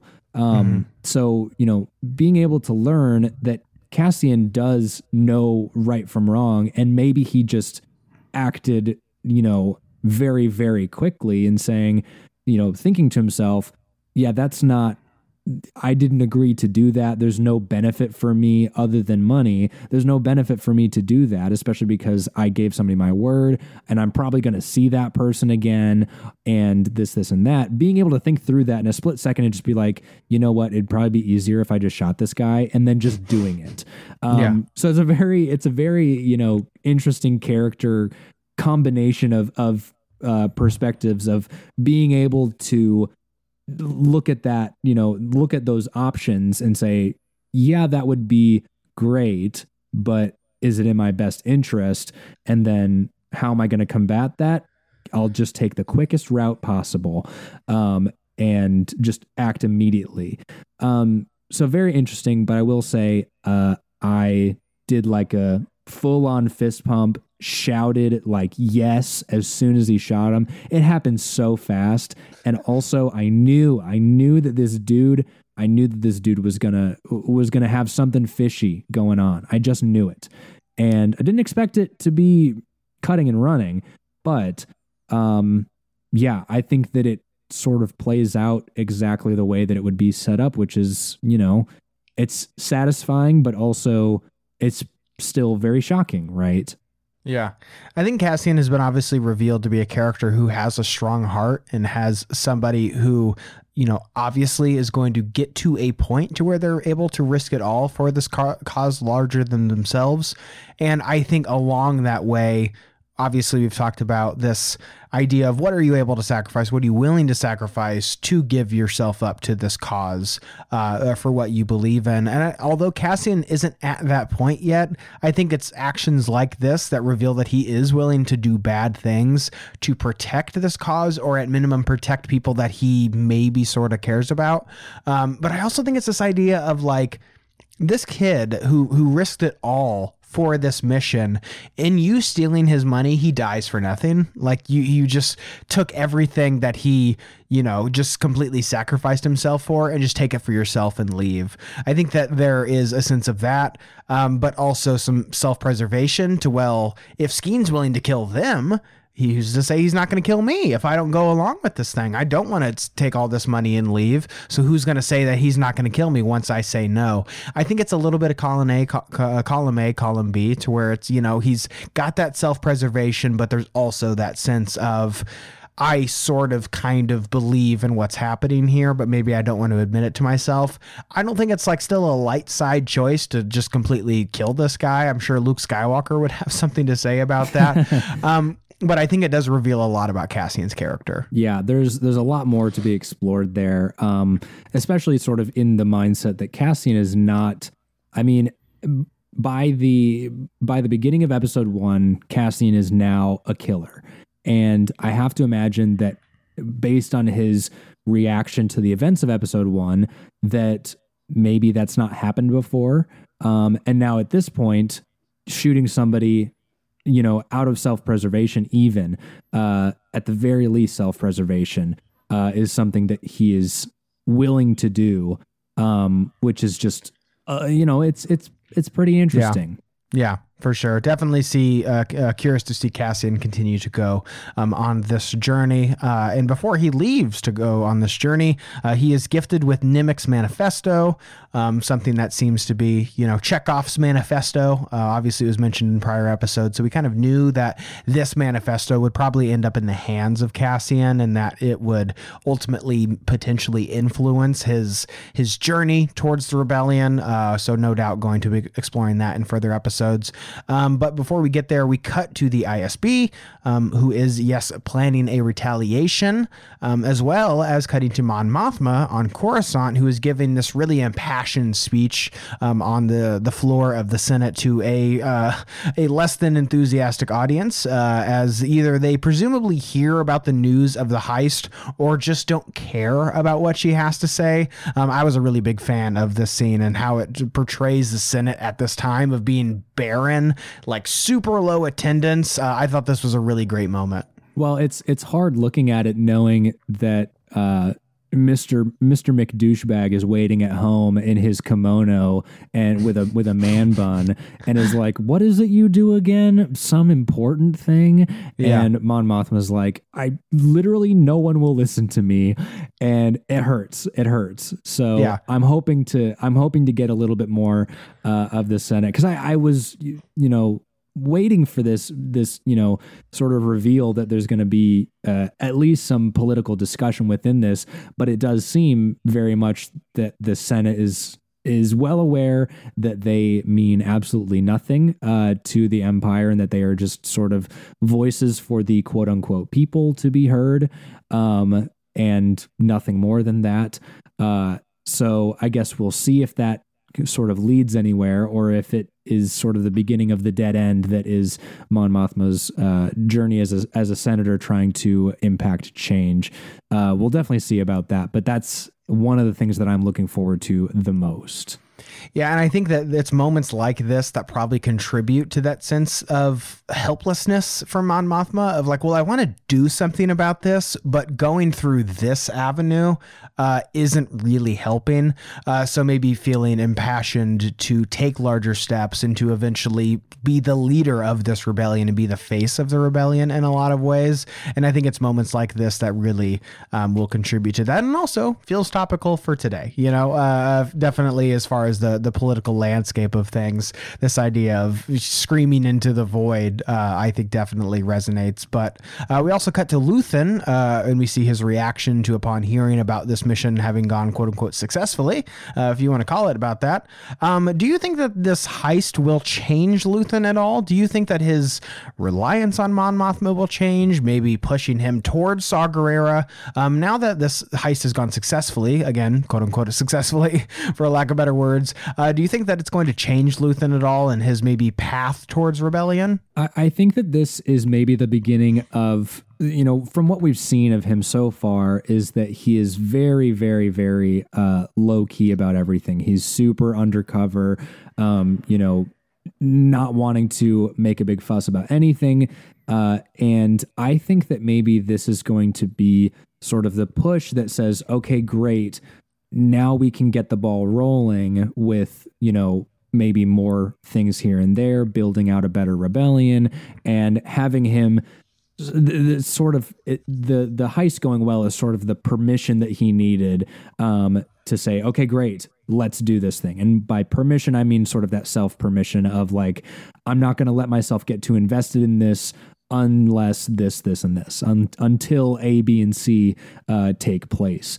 And I sort of see that as uh, his reaction here is that it's like, okay, great, finally we can we can start this thing because Mm-hmm. if it didn't go if, if it didn't go well there's no point in trying anything else again but now that it has that opens up the door to a lot more uh, change and a lot more uh, of his influence uh, elsewhere and more more likely than not uh, his continued required use of Cassian as a uh, as a gun for hire maybe so we'll Yeah. see Yeah, I think you're right in saying that this could be a point of, well, this went successfully. What else can go successfully? Like, what are the other chances that we can take or that we can spend, uh, to quote Rogue One? What are the chances and the steps that we can take to eventually lead us to this point that he kind of foresees the rebellion potentially being? I'm just curious to see the avenue that he takes as far as continuing to do these dangerous missions. Yes, maybe kids didn't die in this mission, but who's to say that that's not going to happen? Uh, and him maybe battling with, I, I see him as kind of the the middle ground between between um, uh, uh, Mon Mothma uh, and between uh, our friend uh, over here with Saw Gerrera, and I see him kind of uh, mitigating between those, of really operating in this gray area um, of rebellion, and and and trying to understand what's the best path, what's the what's the best path, excuse me, and and how will this heist influence him? Will Saw Gerrera get kind of you know get catch wind of this heist going well, and uh, does he offer to join forces? So I'm very uh, very curious and excited to see this play out uh, in future episodes. If that's how Saw Gerrera gets into this, I'm gonna be mad. I'm gonna be very mad. uh, it's gotta be. It's gotta be something that I can jive with, which I don't know what it is yet. But whenever it happens, you know what? We've got. We've, we're six episodes deep. We're halfway through this show, and uh, I do have faith uh, in the writing and the directing of this show um, enough to say that maybe they'll change my mind. But I'm not holding out hope. Don't nobody needs to come after me okay? Uh, that we're not at that point yet. I know when i'm beat. I know when to admit that i'm wrong. I can take a hint but we're not there yet. So just I- you know hold your horses is what i say to you My my assumption is that Mr. Gerrera, uh, his face is going to pop up probably in the next episode. So um, that's my assumption, and uh, yeah, we will definitely be analyzing next week's episode uh, and and seeing what our thoughts, uh, taking the temperature on Mr. Saw Gerrera, because I know you have your preconceived notions, and I'm uh, excited to be tackling that when eventually. Preconceived, what whatever man he's Just a, saying. what okay you know what i'll save it i'll save it you know what? savor it, i'm not yeah. even i'm not even mad yet not, he's not even here he's not even here he is He will be though. out you know. out of sight, out of mind. Okay. Exactly. Yeah. If you can't, uh, Noah is uh, trying to struggle through his object permanence right now I, I uh, with Mr. Saw because he is uh, he's coming in. A reckoning is a coming in. Uh, and anyway, uh, before we get to uh, Mr. Saw popping up in this show, um, do you have any final thoughts on episode six of Andor titled "The Eye"? Uh, I think I think final thoughts. Um, we're sort of seeing uh, what the best way is to play out the you know the balancing of the ideas that we've established so far um, with being able to give audiences what they want on a primal level of flashy lights and fast speeders and explosions.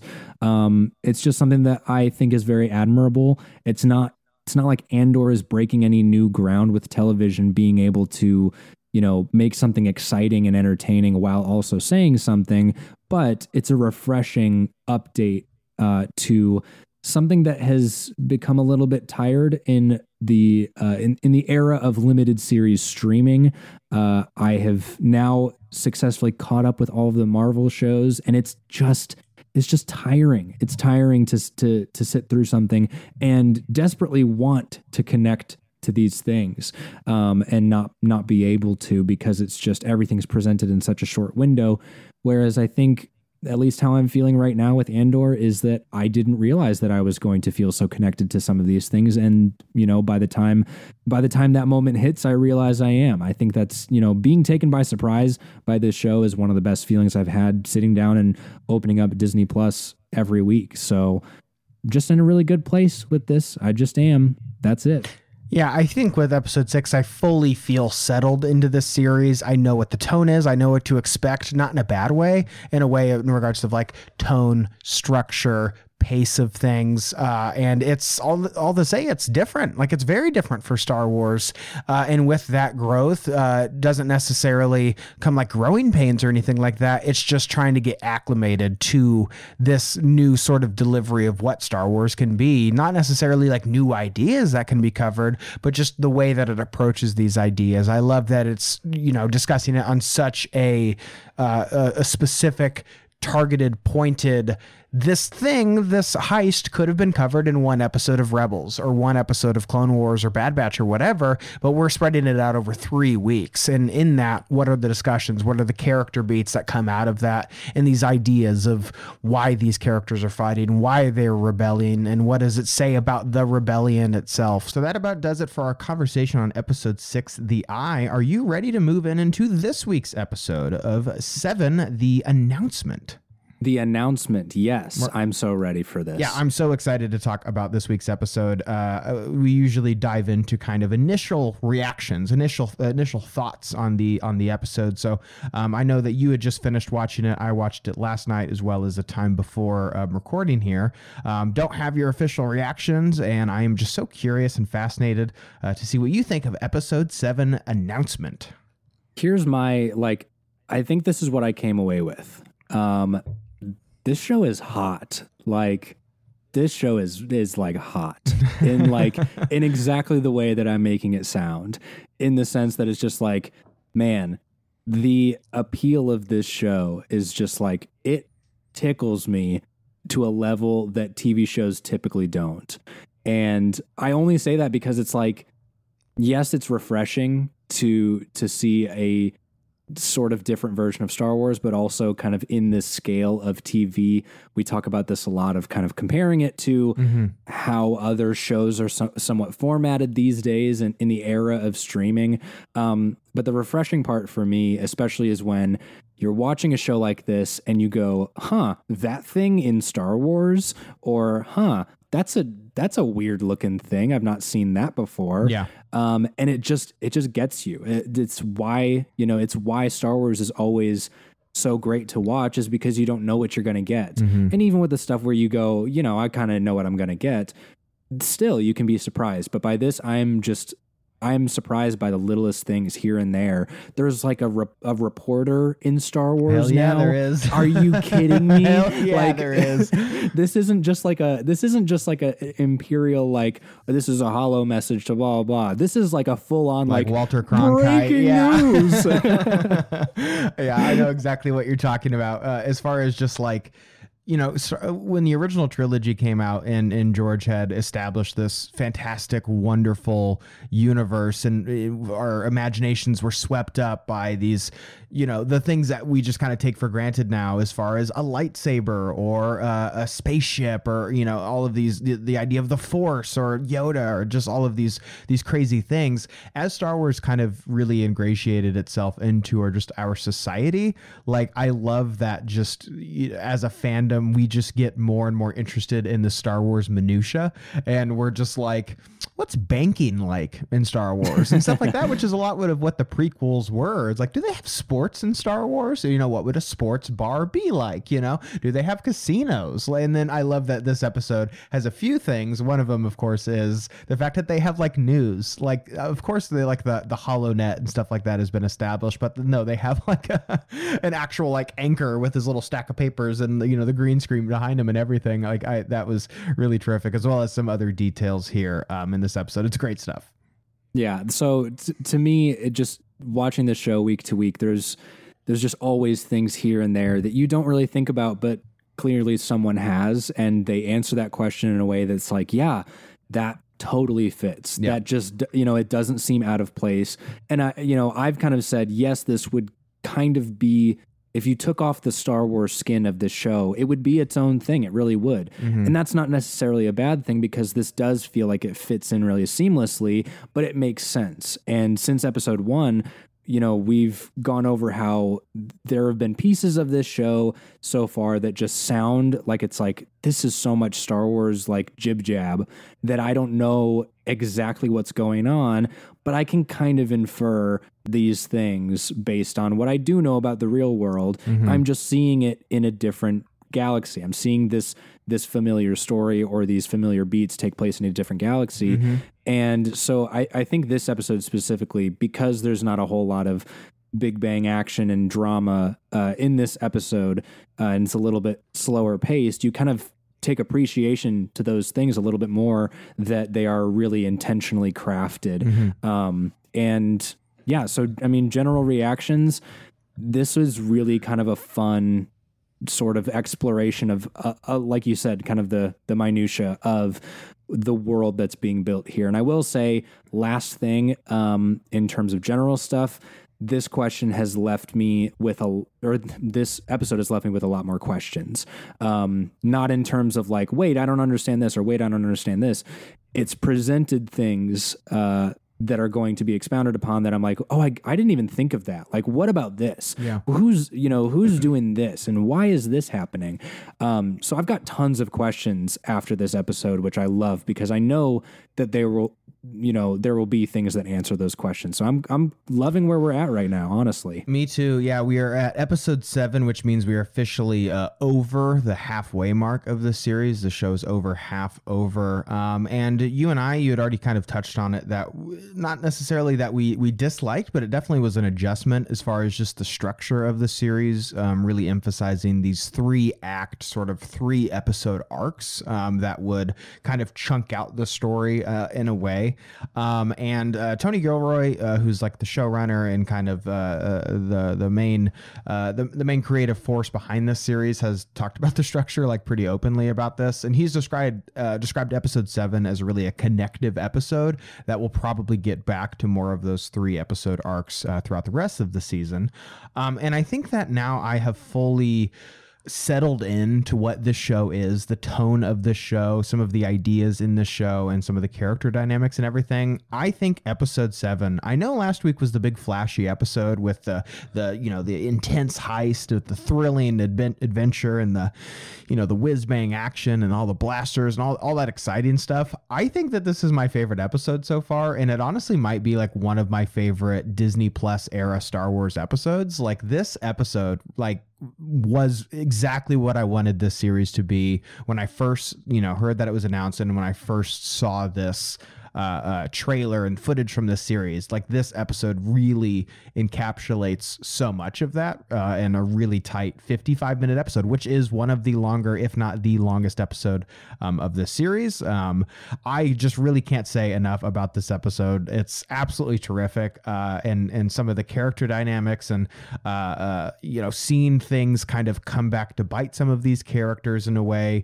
seeing the the differences in what it means to be a rebel uh, and the boundaries that we set for ourselves, uh, as well as what the boundaries are for the imperial side of things and how they define themselves and what rules they encourage people to break versus rules that they kind of want to uh, inflict on the galaxy. Um, there's so much in this episode that I really honestly can't wait to dive on in. So I'd just say let's go ahead and do it. Uh, for me, I am at a very uh, emphatic uh, two thumbs up uh, for episode Yeah, seven. no, I'm I'm right there with you. This is easy, easy two thumbs up. I think we're kind of following up on all of the uh, all of the tension that was delivered last episode. We're sort of following up with just a lot of good fleshing out of of kind of the the future of this series, uh, you know, near future uh, specifically.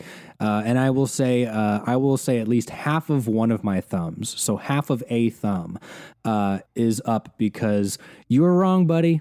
You were wrong. I was wrong. and he w- he Oh. wasn't in it. he wasn't in it, and we are we're still going strong. We are we are past the fifty percent mark, uh, and half of my thumb could not be happier because th- that's a that's a half a thumb. So you're saying that it's like you're of- saying that it's like Inspector Gadget and just like up a little bit more uh, because of, Yeah.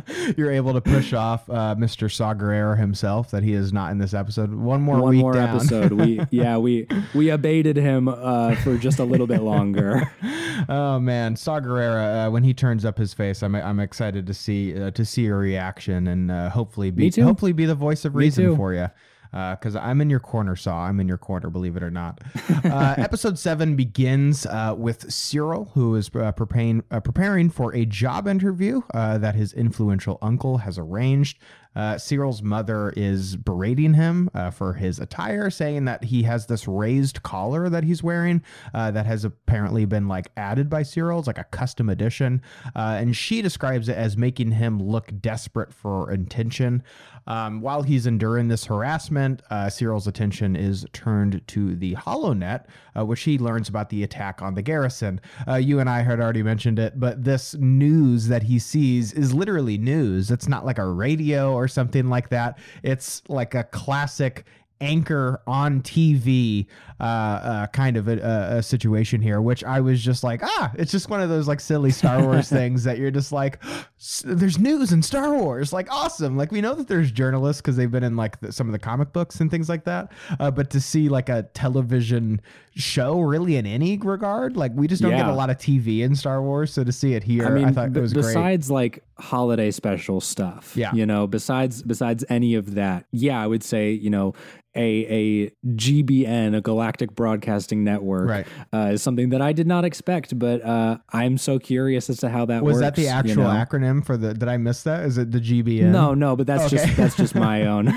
Okay. I just imagine it's GBN. I see. Um, but I do want to know like how they do the weather. You know, it's like d- is it planet by planet? Is there even weather or- in Star Wars though? Like, do they even have a report, or is it like, yeah, Mustafar's hot, dude? You Uh, know? yeah, it's like yeah, and uh, we're gonna we're gonna kick it on over to our correspondent in Kamino, and Yeah. he's like, guys, it's raining. That'll be all. Thank you. You know, I, I imagine it's probably planet to planet, like especially Coruscant, where it's a much you know bigger. There seems to be more kind of. Uh, I, am sure there's an actual word for it, but like varying temperate weather, I, I guess would be the word Yeah. as, as far as Yeah. like it does get hotter and maybe colder. I don't think it snows on Coruscant, but maybe if it rains on a certain day or something. So yeah, is there? A, there's got to be a sports guy too, because we see in Attack of the Clones that they have like sports on in the background. Uh, so Yeah, that- they do. and there's sports like announcers in Phantom Menace, so I assume that there has to be like, okay, let's you know, let's let's throw it over to Jib Job, you know, with, with the sports report, you know. He goes, the, the Rancors really took it home last night. That's another thing. Do they have like names like animals in Star Wars? Like, are they like the hockey team is like the Wampas or whatever? That's got to be. man, that would be so cool. oh man, that'd be so cool. it's got to be. It's got to be. Tony Gilroy is out here uh, posing the big questions. Exactly. Yeah, it's so great. Uh, made me really happy. It's just one of those dumb Star Wars things that you see, and it just is like, and you know, it's not a big cameo. Luke Skywalker doesn't swing in and start swinging his lightsaber. You know, it's it's in Star Wars. It's great. Loving it. Absolutely loving it. Um, and speaking of cameos, Noah, uh, back at the ISB headquarters, uh, Colonel Yularen uh, is addressing all of the supervisors, uh, and he reveals his intention to uh, have this tax levy uh, that is going to equal the five times the amount that was stolen from Aldhani. We'll get into that and kind of what that means for the rest of the galaxy, but we have to just acknowledge that it's Colonel Yularen. He's back, baby, and that mustache is looking better than ever. I was gonna say, uh, Tom Kane. Big respect uh, to Tom Kane. Obviously, that's not Tom Kane. Yes. Um, but respect on his name. Absolutely. Um, loving it. Yeah, uh, Tom Kane, uh, for those of you who don't know, voiced Colonel Yularen, who first appeared um, in A New Hope. I would assume you might have to tweet at uh, uh, Pablo Hidalgo. He would probably know.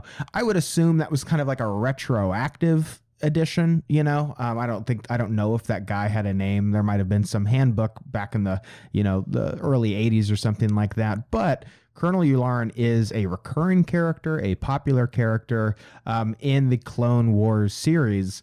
Um, uh, he's the guy. He's the guy with the mustache that doesn't look like any of the clones. Uh, yeah, that's the one. If you're thinking about that guy, it's that one. Yeah.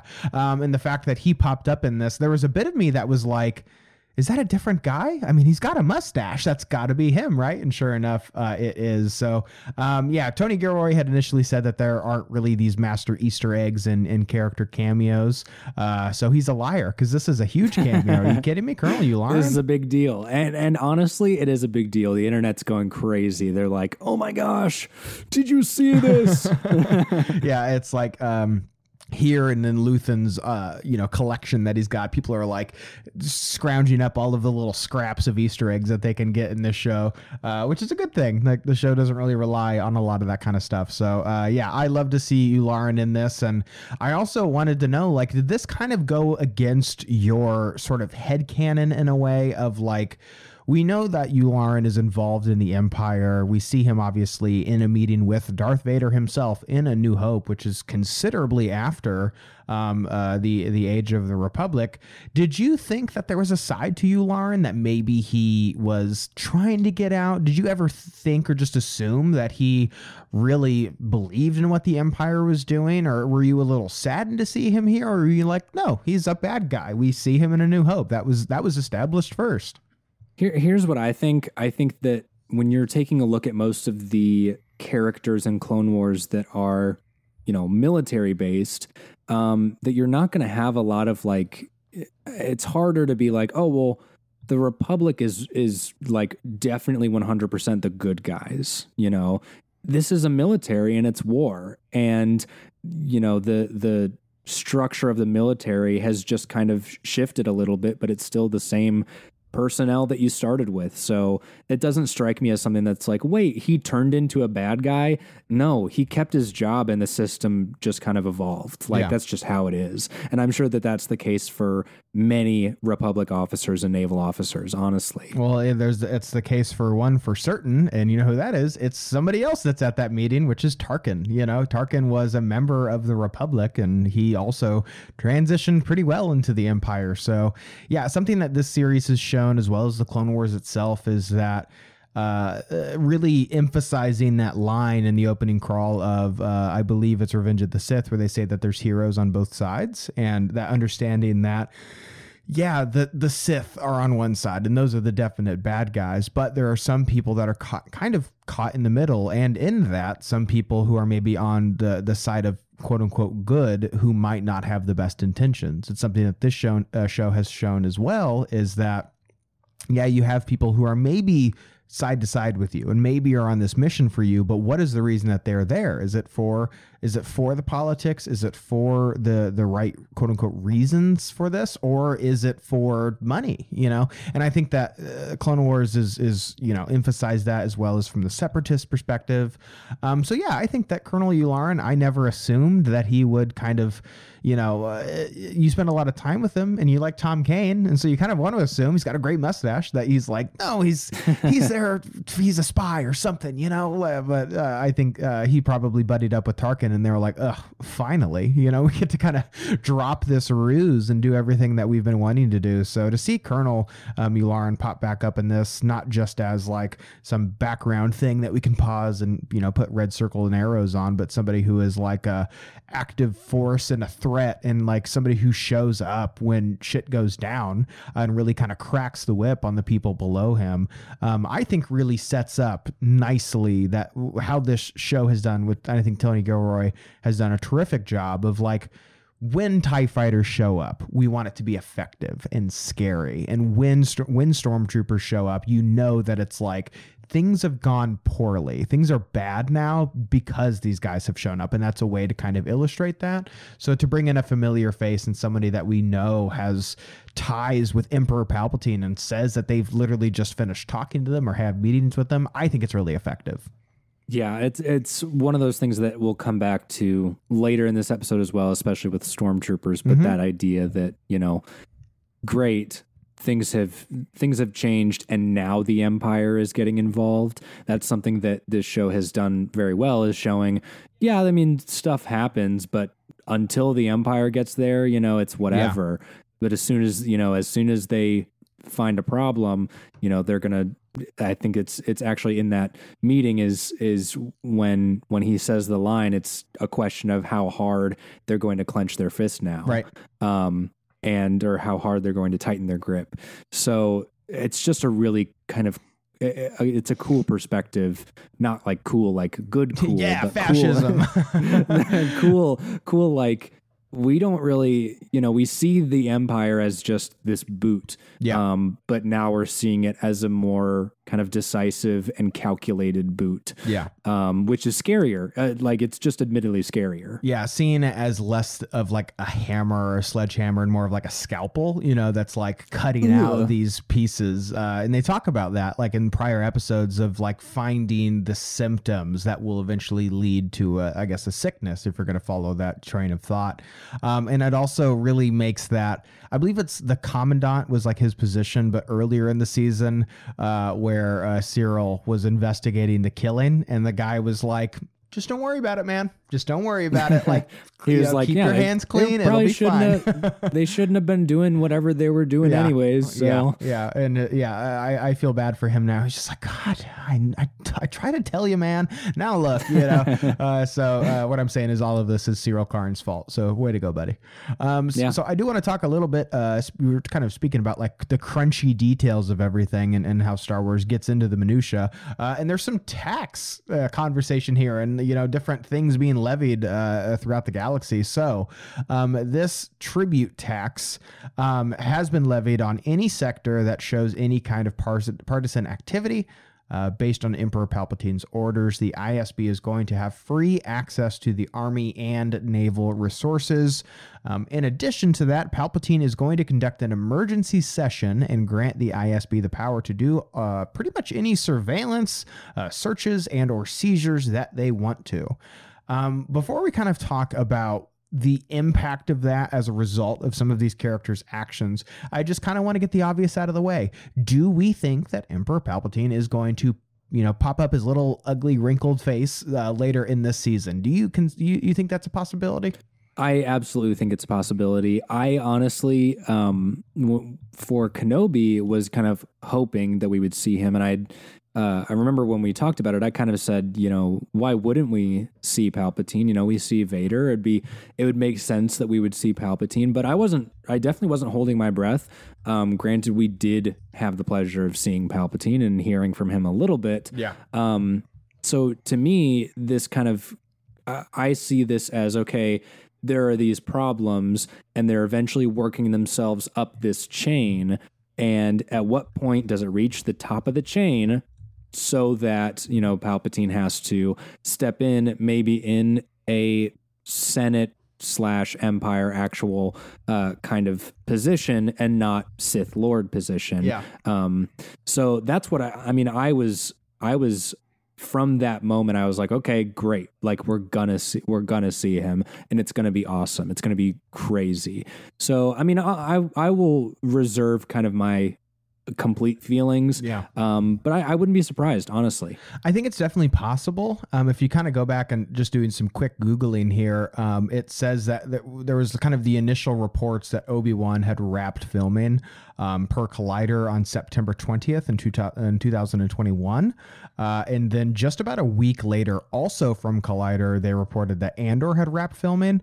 So they seem to have wrapped up in pretty similar times. So I think it's totally possible that they put Ian McDiarmid in the makeup and then, you know, they're like, by the way, while you're here, can you shoot this scene, you know, and we can put you up in the Senate or something like that? I think that that's a really interesting thought is how does Palpatine present himself um, as a senator, uh, as a senator, and in this more political side of things. Because you're right, we we get plenty of time with him as the evil, dark, maniacal wizard. But I'm curious to see him from more of maybe not benevolent, but somebody who can't just be cackling and shooting lightning from his fingertips. You know, we get a little bit of that in Revenge of the Sith, of course, where he's like, "The attack on my life has left me scarred." You know, like we, we have that little bit, but then also in Star Wars Rebels, to where he kind of presents a different side of him to where he is a little bit more um it's kind of like the Hansel and Gretel witch you know to where you're kind of luring in the children uh, kind of situation just like pretending to be nice and, and all good and just wanting to give you the cookies and everything but you look and they're this horrible you know mangled face. Um uh, I, I'm curious to see that. Um it's not a necessity for me but I think it could be powerful. It could be interesting for Mon Mothma even maybe to Mhm. yeah, to, to to be shown shown in this and to to see because we have a conversation later on in this episode where she's kind of like what have you done man? Like you've you've taken this leap. Now that you've taken this leap we can't take these sort of half measures anymore and we can't really uh, fully uh, kind of uh, you know take these baby steps to this. You just leapt and then now we're kind of forced into this situation. We'll, we'll obviously be talking about that conversation as well but um, I think having Palpatine show up and really um, conduct this so-called emergency session um, could be uh, really powerful. Granted, um, we kind of know, like you know, what is going to be granted to the ISB. We even see some of it at play here. So maybe it could just be like, what does it add to the series other than, hey, cool, it's Ian McDiarmid. Um, I could see either, and I think either is is honestly fine. I'm okay with either.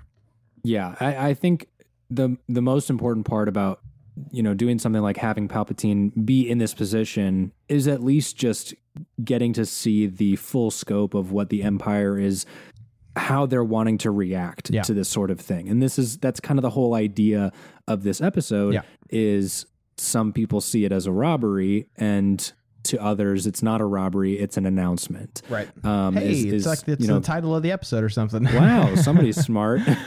Somebody did some smart writing there. Yeah. Um, so seeing kind of how the Empire reacts, and especially Luthen's perspective of how they want the Empire to react, how they want uh, to be portrayed and to be seen. Um, and getting getting Palpatine's perspective on that is going to be very interesting, both as you know, sort of the the in in the Senate position as how did they respond to that officially, versus you know how would he deal with this as a Sith Lord who's power hungry and Totally. insane. Yeah. So I think that that's you know beyond the fact that we know that it's you know not going to go well. Um, I think that's still infinitely interesting. Yeah, I'm I'm I'm very curious to see what direction uh, that we go into, and uh, hopefully, uh, if if Ian McDiarmid does show up, you know, we'll welcome welcome him with uh, with open arms. That weird, creepy, uh, fascist wizard. Yes. um, after this, uh, uh, excuse me, after this, Noah, uh, Luthen Rael uh, learns about the ISB's actions, uh, but before he can uh, fully hear the news in its entirety, uh, Mon Mothma unexpectedly arrives uh, to inquire about said attack on the garrison. Um, uh, after this, Noah, we really get this interesting scene between the two of them um, that not only plays well between both of their dynamics and how they feel about the necessary steps that need to be taken against the empire.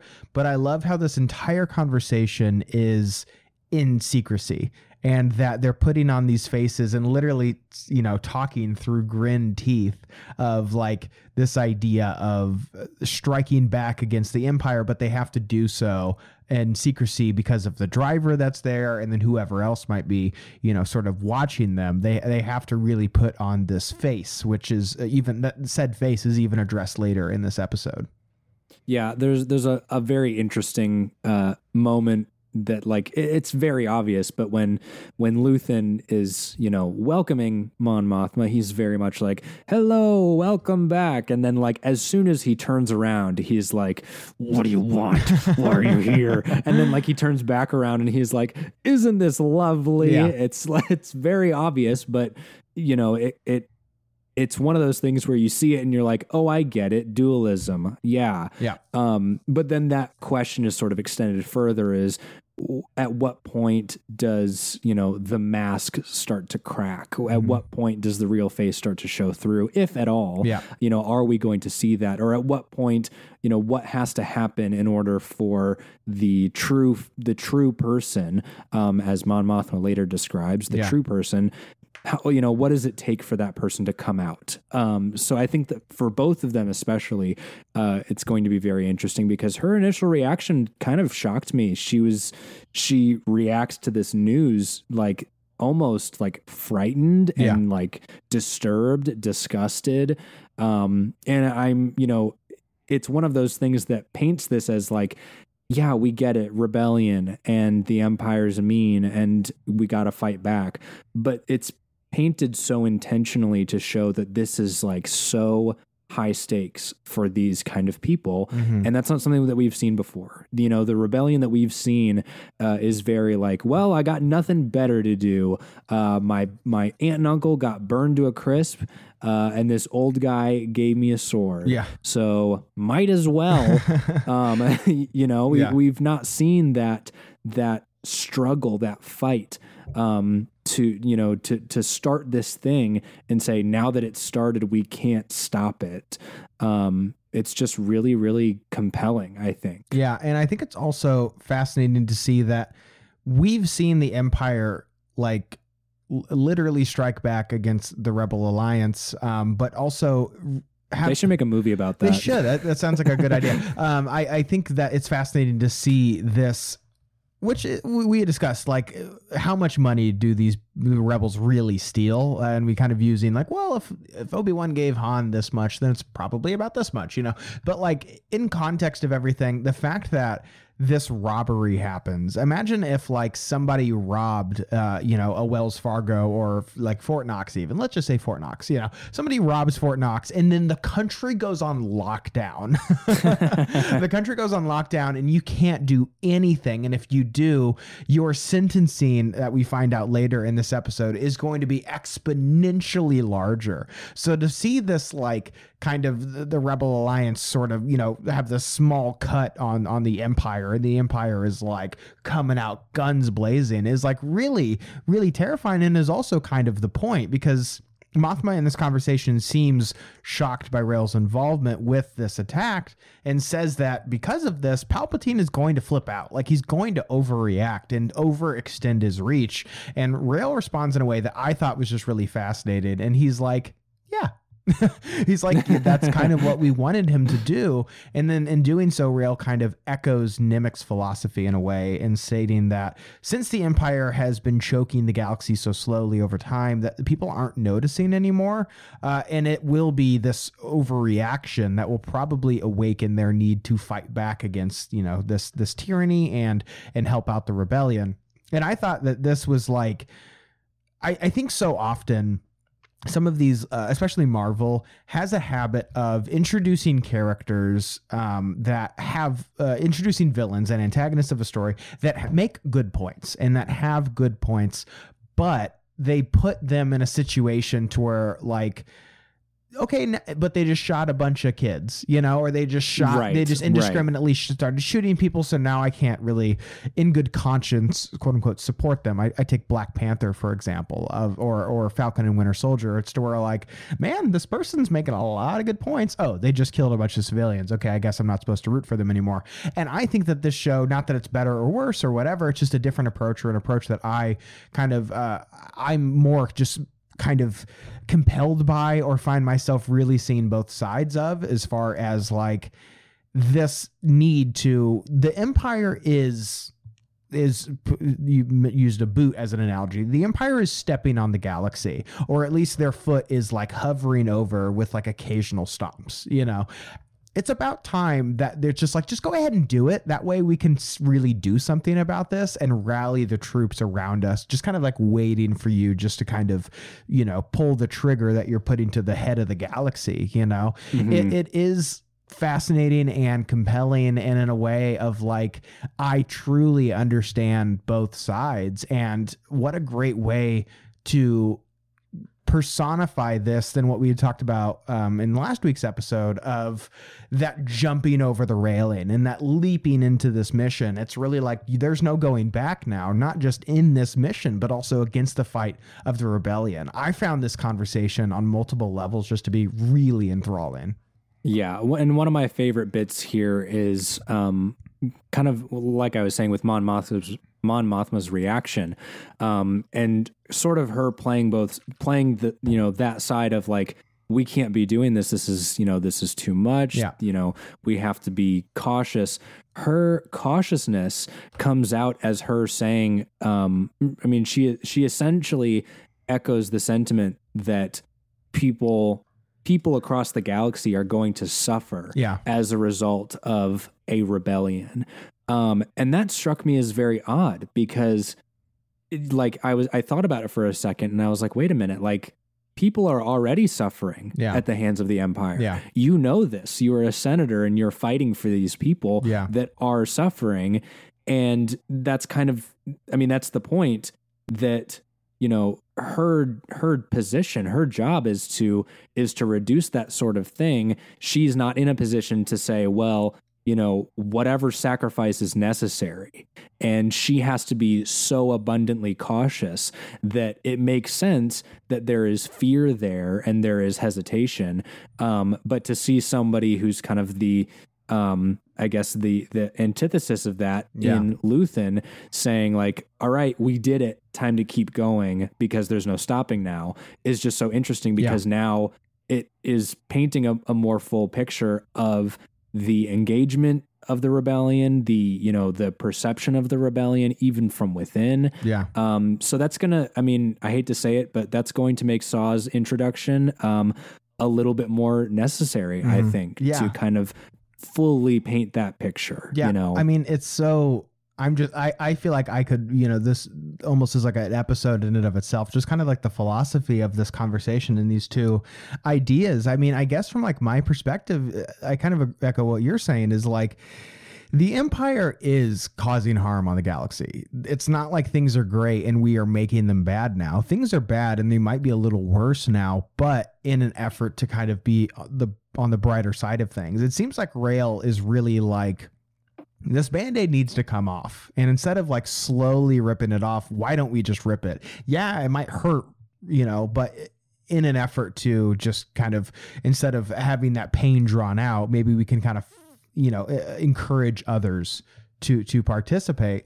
I think it's it's obviously something that Mon Mothma is going to get to a point to maybe not to where she understands, but she finds herself on the other side of the conversation because our first introduction to her is on the Battle of Endor. You know, like uh, obviously leading this assault, like an, a real assault. She's not fighting in, on Endor on the Senate floor here. She's leading a militaristic assault on this on this base.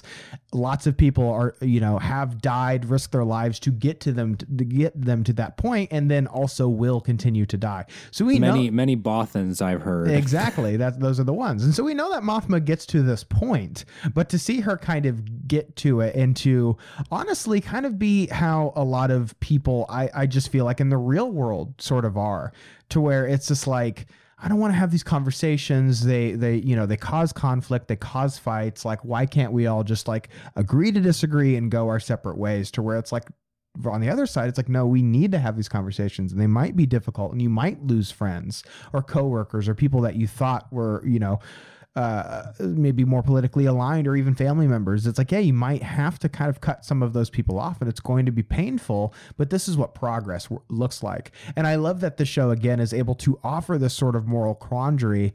And I think it's something that Saw Gerrera, uh, I'm curious to see how they tackle it because I could see it going into this territory as far as I agree with this person and their philosophy, but I can't condone what they're doing because they're killing people. And I love that Luthen Rael really is in this sort of middle ground, which is what we, you know, kind of anticipated as far as being between the Mothma, uh, between Mothma and uh, between Saw Gerrera, and kind of this this gray area between the two of them. And I love that this conversation just really makes me be like, I don't know, man, I see both sides, like, and they're really, really compelling. And I also love that there's some great uh, sort of visual uh, metaphors and visual imagery here as far as like the the the reason that Mothma comes in, as far as like the staged reason that she comes in, is to return this gift that she bought for her husband, which is like an art piece. And in exchange, Luthen hands her like a like a weapon.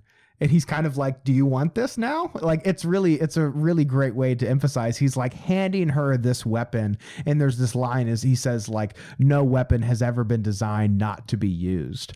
And so I just like, yeah, this scene I can't really say enough about it. I was just, this is like one of those scenes that I was watching it, and I was like, "This is going to be one of my new favorite Star Wars moments here." Yeah, and I, I think there's also something to be said. I think Mothma's kind of quandary, like you put it, uh, is a lot like another characters in this show. Yeah. Uh, a very titular character. Yeah. Um, sort of having this, they're not quite there yet. When will they get to that point?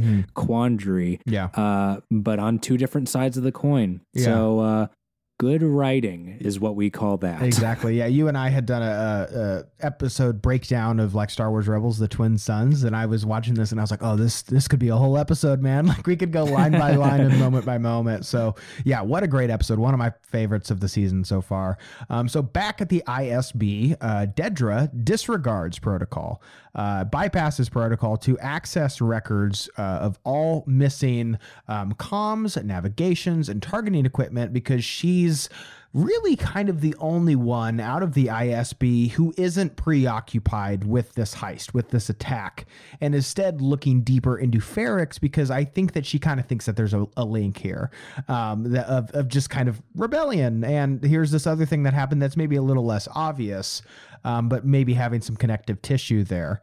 Um, and uh, we'll kind of get back on that later because it's it's I think it's a little bit more emphasized later on as kind of what that means for her character and kind of just the philosophy um, of the of the Empire. So we will put a pin in that. Um, so back on Coruscant, Mon Mothma reunites at this sort of cocktail party um, with her friend Tay Kolma um, who is an Empire, uh, an employee of the Empire. Um, I don't know about you, but I was looking around this party, being like, "Where is she, man?" You know, I was one hundred percent. Well, here's the thing: you would have you would have seen her because she would have been looking at you first. You'd have been like, "Where is she?" Oh my god! Yeah, oh. exactly. you would have gotten scared. It would have gotten spooked. Yeah. Um, hilarious though. I I was also like, "Is there is there anyone here that I'm meant to?" Yeah that I'm meant to like see kind of sticking out. Yeah. Um, I will say though, this guy, this friend of hers, Take Take Holma. Yeah. Um, I thought for a second that he was supposed to be somebody that we were supposed to remember um, because he looks a lot like uh, he looks a lot like Chancellor Valorum, and I was like, wait, wait, wait, wait, wait, this guy's face looks so familiar. Can you imagine? Where, like, I I for a second was like, wait a minute, wait a minute, wait a minute. Is this who I think it is? And I was like, no, it's not Chancellor Chancellor Valorum. Like, why would it be? Um, but I did think for a second, I was like, we're gonna see somebody here that probably doesn't really mean anything, but it's just one of those like, oh my goodness, they're back. You know, like let's get a uh, Amedda in here and uh, he's just I don't know doing like a party trick or something. Yeah, uh, the the person that we were looking for uh, that we were alluding to is Sly Moore, who was name dropped earlier in the season as the so so called life of the party. Uh, when I was very excited to see her doing, I'm like, does she do impressions? Like, what's going on here?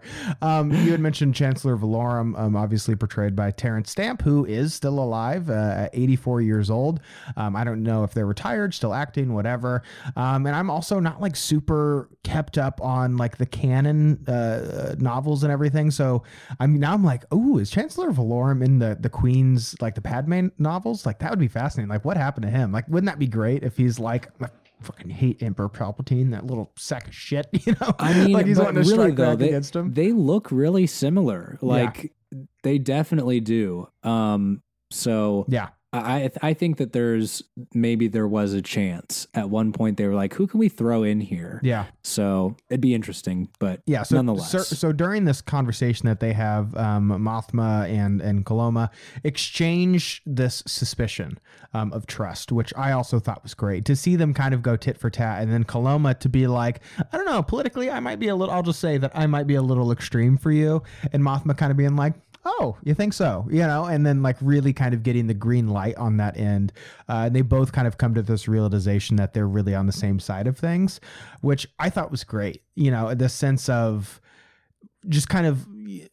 I related to it in the sense of like when you meet new people, you just like say some things that are a little controversial and you just look around and you're just like, does anybody want to pipe up about what I just said? No. Okay, you guys are cool. You know, it's yeah, like uh, yeah. they're just kind of you know really taking the temperature here on like each other, and and it's a sense of like can they trust one another? Because uh, she needs his help, and there are these old you know sort of childhood friends here, um, and Mothma tells him uh, that this version of herself that she presents to people, uh, the the public kind of idea of who Mon Mothma is is a front for people, noting that she has learned this lesson from Palpatine. And there's a great quote here. Um, she says, "If you threaten someone with a stone, they're going to miss the dagger at their throat." Uh, and there's also another great quote, which was um, from the from the trailer. Um, as far as the, I think the line is, "If if everybody sees me as a, a nuisance, they'll be uh, missing what I'm actually doing." Um, and she kind of uh, encourages Tay to become a donor to the Chandrilan uh, charitable outreach program uh, because her funds are running dry.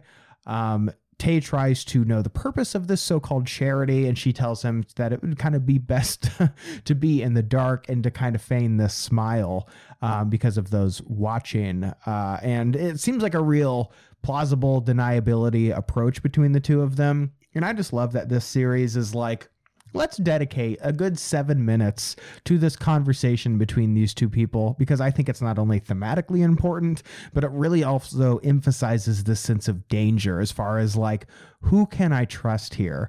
And things are bad across the galaxy, but who's going to do something about it or who is going to report me just because they, you know, they just want to keep their hands clean of everything? I thought it was really fascinating. Well, and not only dedicating so much time to a conversation like this, um, we don't really reach a conclusion with that by the end of this conversation. Yeah. You know, it's very much just setting the stage of you know asking these questions and being suspicious of of people and and trying to figure out um, you know where loyalties lie and you know again like you said who you can trust. Um, so it's very very interesting that and and obviously i think one of the more interesting things is that uh, she outright says that her husband can't be trusted um, which is hilarious she's like oh here comes my husband don't mention anything to him because he sucks Dude, they're they're getting a divorce. There's no way. There's no way this guy makes it to the Battle of Endor. There's just no way. well so i'm wondering because you know is this more along the lines of like her husband can't be trusted as in she doesn't know if she could trust him or if sh if he did know then this would be bad for her you know is he is he stupid or is he like really not a good person you know Yeah. i think it remains to be seen um but it's definitely a question that i have Yeah, I think I think it's uh probably to do with a lot of things. He just generally doesn't seem very supportive of her political miss- mission. Uh, you know, describes her work as boring and dull.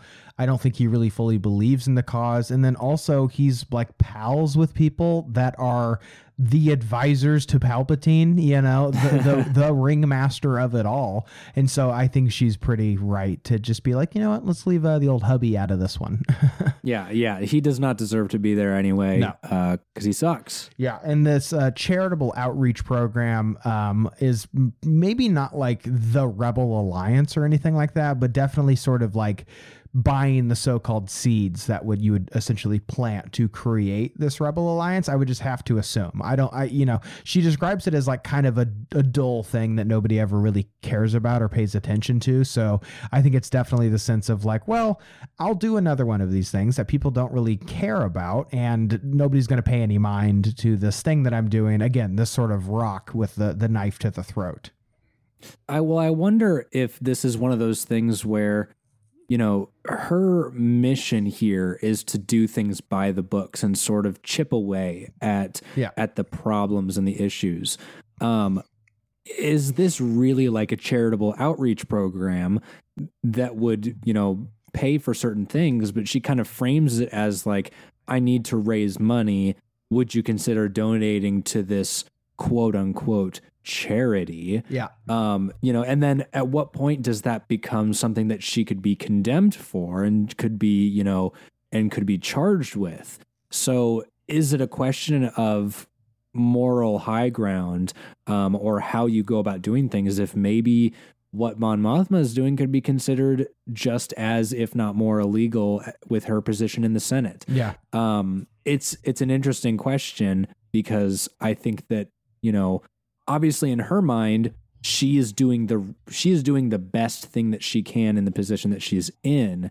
Um, and when presented with an option to do things a little bit more drastically, she's like, "Uh, uh no way, no, thank you, yeah not my thing." Well, you know, I, I think it was such a great a, choice in the prior episode to show her pleading to the Senate for maybe a different reason to, to try to help people, not even fight against the Empire, but just like people are being harmed by this thing that you guys enacted. So maybe let's help them out. And then just having like met to crickets, like nobody's paying attention to her. They're focused on these other things. The attendance seems super down at the Senate. So there seems to be either a disinterest or like a lack of hope in the Senate. And I think that it's a great way to show that Mothma is kind of slowly learning that if I want to make a change, I'm maybe going to have to refocus my efforts. I think it's a lesson that Padme learns as well um, in the the age of the Republic as well. Is that yes, there is a time and a place to solve things diplomatically, but if you are, you know, your arm is twisted so far that you need to defend yourself, you can kind of have those aggressive negotiations, like she would, you know, uh, uh, kind of uh, put a name on it. But I, I just love that the show is really showing the levels to rebellion, and then also kind of this gauging um, or calibrating of what is the right level at this point to where it seems like Rael is kind of going for that more sledgehammer approach to where maybe she's like i want to chip away and do the scalpel approach to where they look around and you know everything is completely fallen apart. So i love that the show is showing multiple levels of that and that it's not all let's go in guns blazing and steal all their stuff. It's like, well, no, maybe let's kind of play by their rules. And they're wanting to do things with tax levies and, you know, kind of cross the red tape. We'll all cross the red tape in a, in a similar way, but in a way that they won't be able to tell because they're not looking for that. It's something that Cassian had already mentioned is like you just kind of walk in like you own the place and they can't even fathom that something like this would happen. So I think it's a really smart way to demonstrate these different levels of rebellion and then also you know uh, what can different people you know what is your rebellion? How can you contribute to this fight? You might not be built to go in and you know i don't see mon mothma getting a blaster and going in and staging this robbery but she could raise funds in a different way in a way that you know uh, you know uh, brings other allies across the galaxy together. So I, I think it's really great stuff yeah, it, it does make me think of um, instances like Rogue One, honestly, um, with someone like Galen Erso kind of doing things his way and being able to affect change in a way that would have such a huge effect, but not, you know, sort of going under the radar and not doing that sledgehammer approach. And yeah. his is more of kind of a ticking time bomb approach of, you know, this needs to work out perfectly. And, you know, this is something that I'm planting here to eventually grow into something. Again, just there's a lot of different approaches to this kind of thing and we you know we talk about having the the the Phoenix Squadron and and the, the crew of the Ghost doing their own things at the same time that this stuff is going on, yeah. um, and it all looks very different, but it all kind of culminates. It's one of the things that I'm loving about this series is seeing. You know, we've seen so many different forms of rebellion, even the path in Obi Wan, like we've talked about before, yeah. um, is how do these things eventually all kind of meet the same crossroads? Um, but being able to see these things at their inception is really, really fun, you know? Yeah. And it's all, it makes sense to me that if you have the galaxy you know being strangled by the empire people are going to find different ways or ways that they can use their skills and their resources at their disposal to rebel uh, in more of like an active verb kind of situation. Maybe not in the Rebel Alliance proper, but yeah, you're exactly right to bring up the path or something of what does that you know what do they have you know they can offer these different shipping lanes or these tunnels or whatever and then mothma's is I can go on the Senate floor and I can, you know, pat, try to pass certain legislature that they might not even think or raise funds for this other thing that they're disinterested in. And like that's how they can help. Or Leia's is you know, diplomatically and all of these different things. Yeah, I, I think it's really terrific of how it eventually is going to lead to these people coming together and understanding that something needs to happen and we need to to form this alliance, so to speak. So back with Cassian, he is returning to Ferrix to go to Bix uh, and kind of check in with her and then also uh, repay some of the funds that he owed. Uh, and Bix kind of just tells him that She's like, You're not super welcome here anymore. Uh, the people of Ferrix have really turned against you. Uh, and they kind of believe that all of this is sort of your fault. Um, he, he, doesn't really understand, uh, tries to plead his case, but ultimately just repays what he owes to Bix and leaves a little extra for everyone who helped him get out of Ferrix with Rael. So I just wanted to ask you, Noah, do you think what happened on Ferrix is Cassian's fault? Absolutely not. No way. it's definitely Syril's fault. It is so 100% Syril's fault. Um, because you, you know, you go through this question a lot as like, is this this person's fault? Okay. And this is like a real world thing. Mhm. Is this this person's fault? Well, if so and so hadn't have done this, then this wouldn't have happened. And you're like, well, I guess you can go back a little bit farther. If this didn't happen to this, then it wouldn't have happened. Oh, well, I guess you can go back a little bit farther. If blah, blah, blah, blah, blah. And you can go all the way back down the line. And we just end up at the first episode where we say, if these guys hadn't have harassed Cassian outside of a nightclub Yeah. uh, where they weren't supposed to be, then none of this would have happened.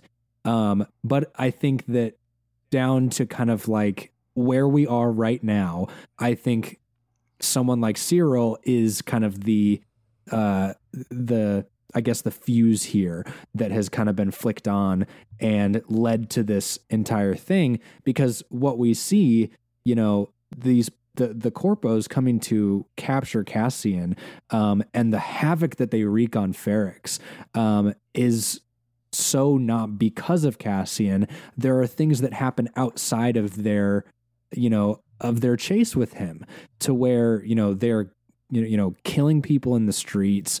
Um, they're you know subjecting people to be arrested, beaten, and stuff. Um, this is something that Cassian's not directly involved with. I think that face value, you can say, well, if Cassian hadn't have come back, then you know we wouldn't be in this position with the with the Empire now here occupying Ferrix. Um, but realistically, I think everything was Syril's fault, and I'm so excited to see him uh, kind of not like repent or or compensate for it but to to be like I'm going to fix this because this whole thing went down and it's this guy's fault and I'm going to fix it because they say that I ruined things but I'm I mean he says at the at the end of this episode he wants to expunge his record um and he wants his his name to be cleared. I do think that he feels a tremendous amount of guilt as he should uh and it's absolutely going to influence his his future actions. So firmly in the camp of not Cassian's fault. I think Syril has been intentionally painted to not be this evil, like, you know, he's doing things just to cause people harm. Like, I, he's definitely not a good guy for sure. He's participating and complacent in this horrible machine that causes a lot of pain. But from his perspective, he is the good guy. He is following in his duty. He is not turning a blind eye to these things that happened.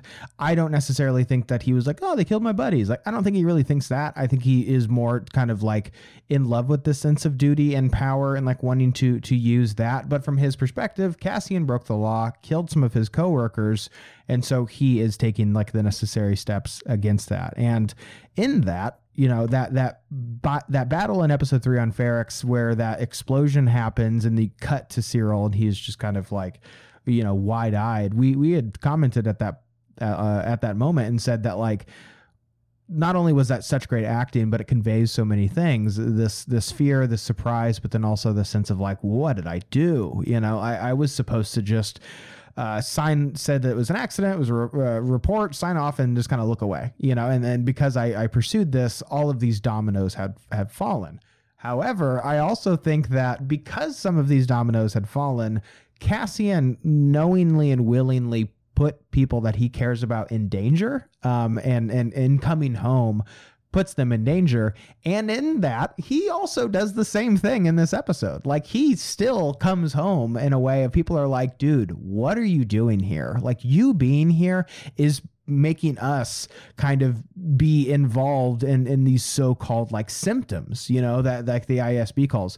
Um they they talk about it in this is that like uh, anybody who is in, engaged in any anti-imperial activity is going to be in pretty huge trouble and cassian even finds that out later in this. So i think it's supposed to be intentionally kind of like this butterfly effect uh, chicken and the egg kind of situation but i will say that cassian it probably shouldn't have gotten other people tied up in this and he got some of his friends killed uh, and just this town is now being strangled by the empire. So obviously yeah it's the Empire's fault. Like the, these two guys that harassed him and Cassian defending himself, obviously, yeah, their fault. But also, Cassian's not entirely getting out of here scot free. Like I don't I don't think that he should have involved some of his friends in a way that really seemed like a, pr- a self preservation sort of way of like, well, yeah. yeah. I can get this money or I can get this resource or whatever, and then use my friends to get myself out of here. Uh, yeah, I, I think Cassian knows what he did was was probably wrong, um, which is ultimately why he kind of leaves everybody behind in this episode.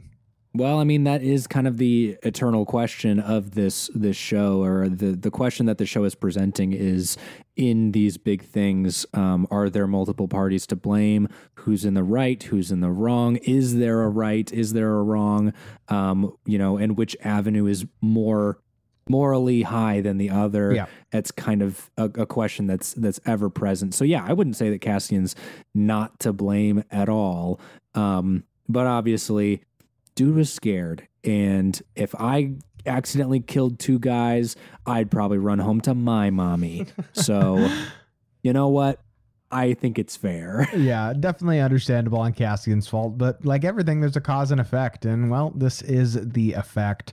Um, while heading back to his house, uh, we do get a brief flashback on how Clem was uh, maybe killed. Um, Clem tried to stop protesters from throwing stones at a group of clone troopers. Um, I'm assuming is in the age of the empire. They don't have any markings or uh, identifying symbols on them.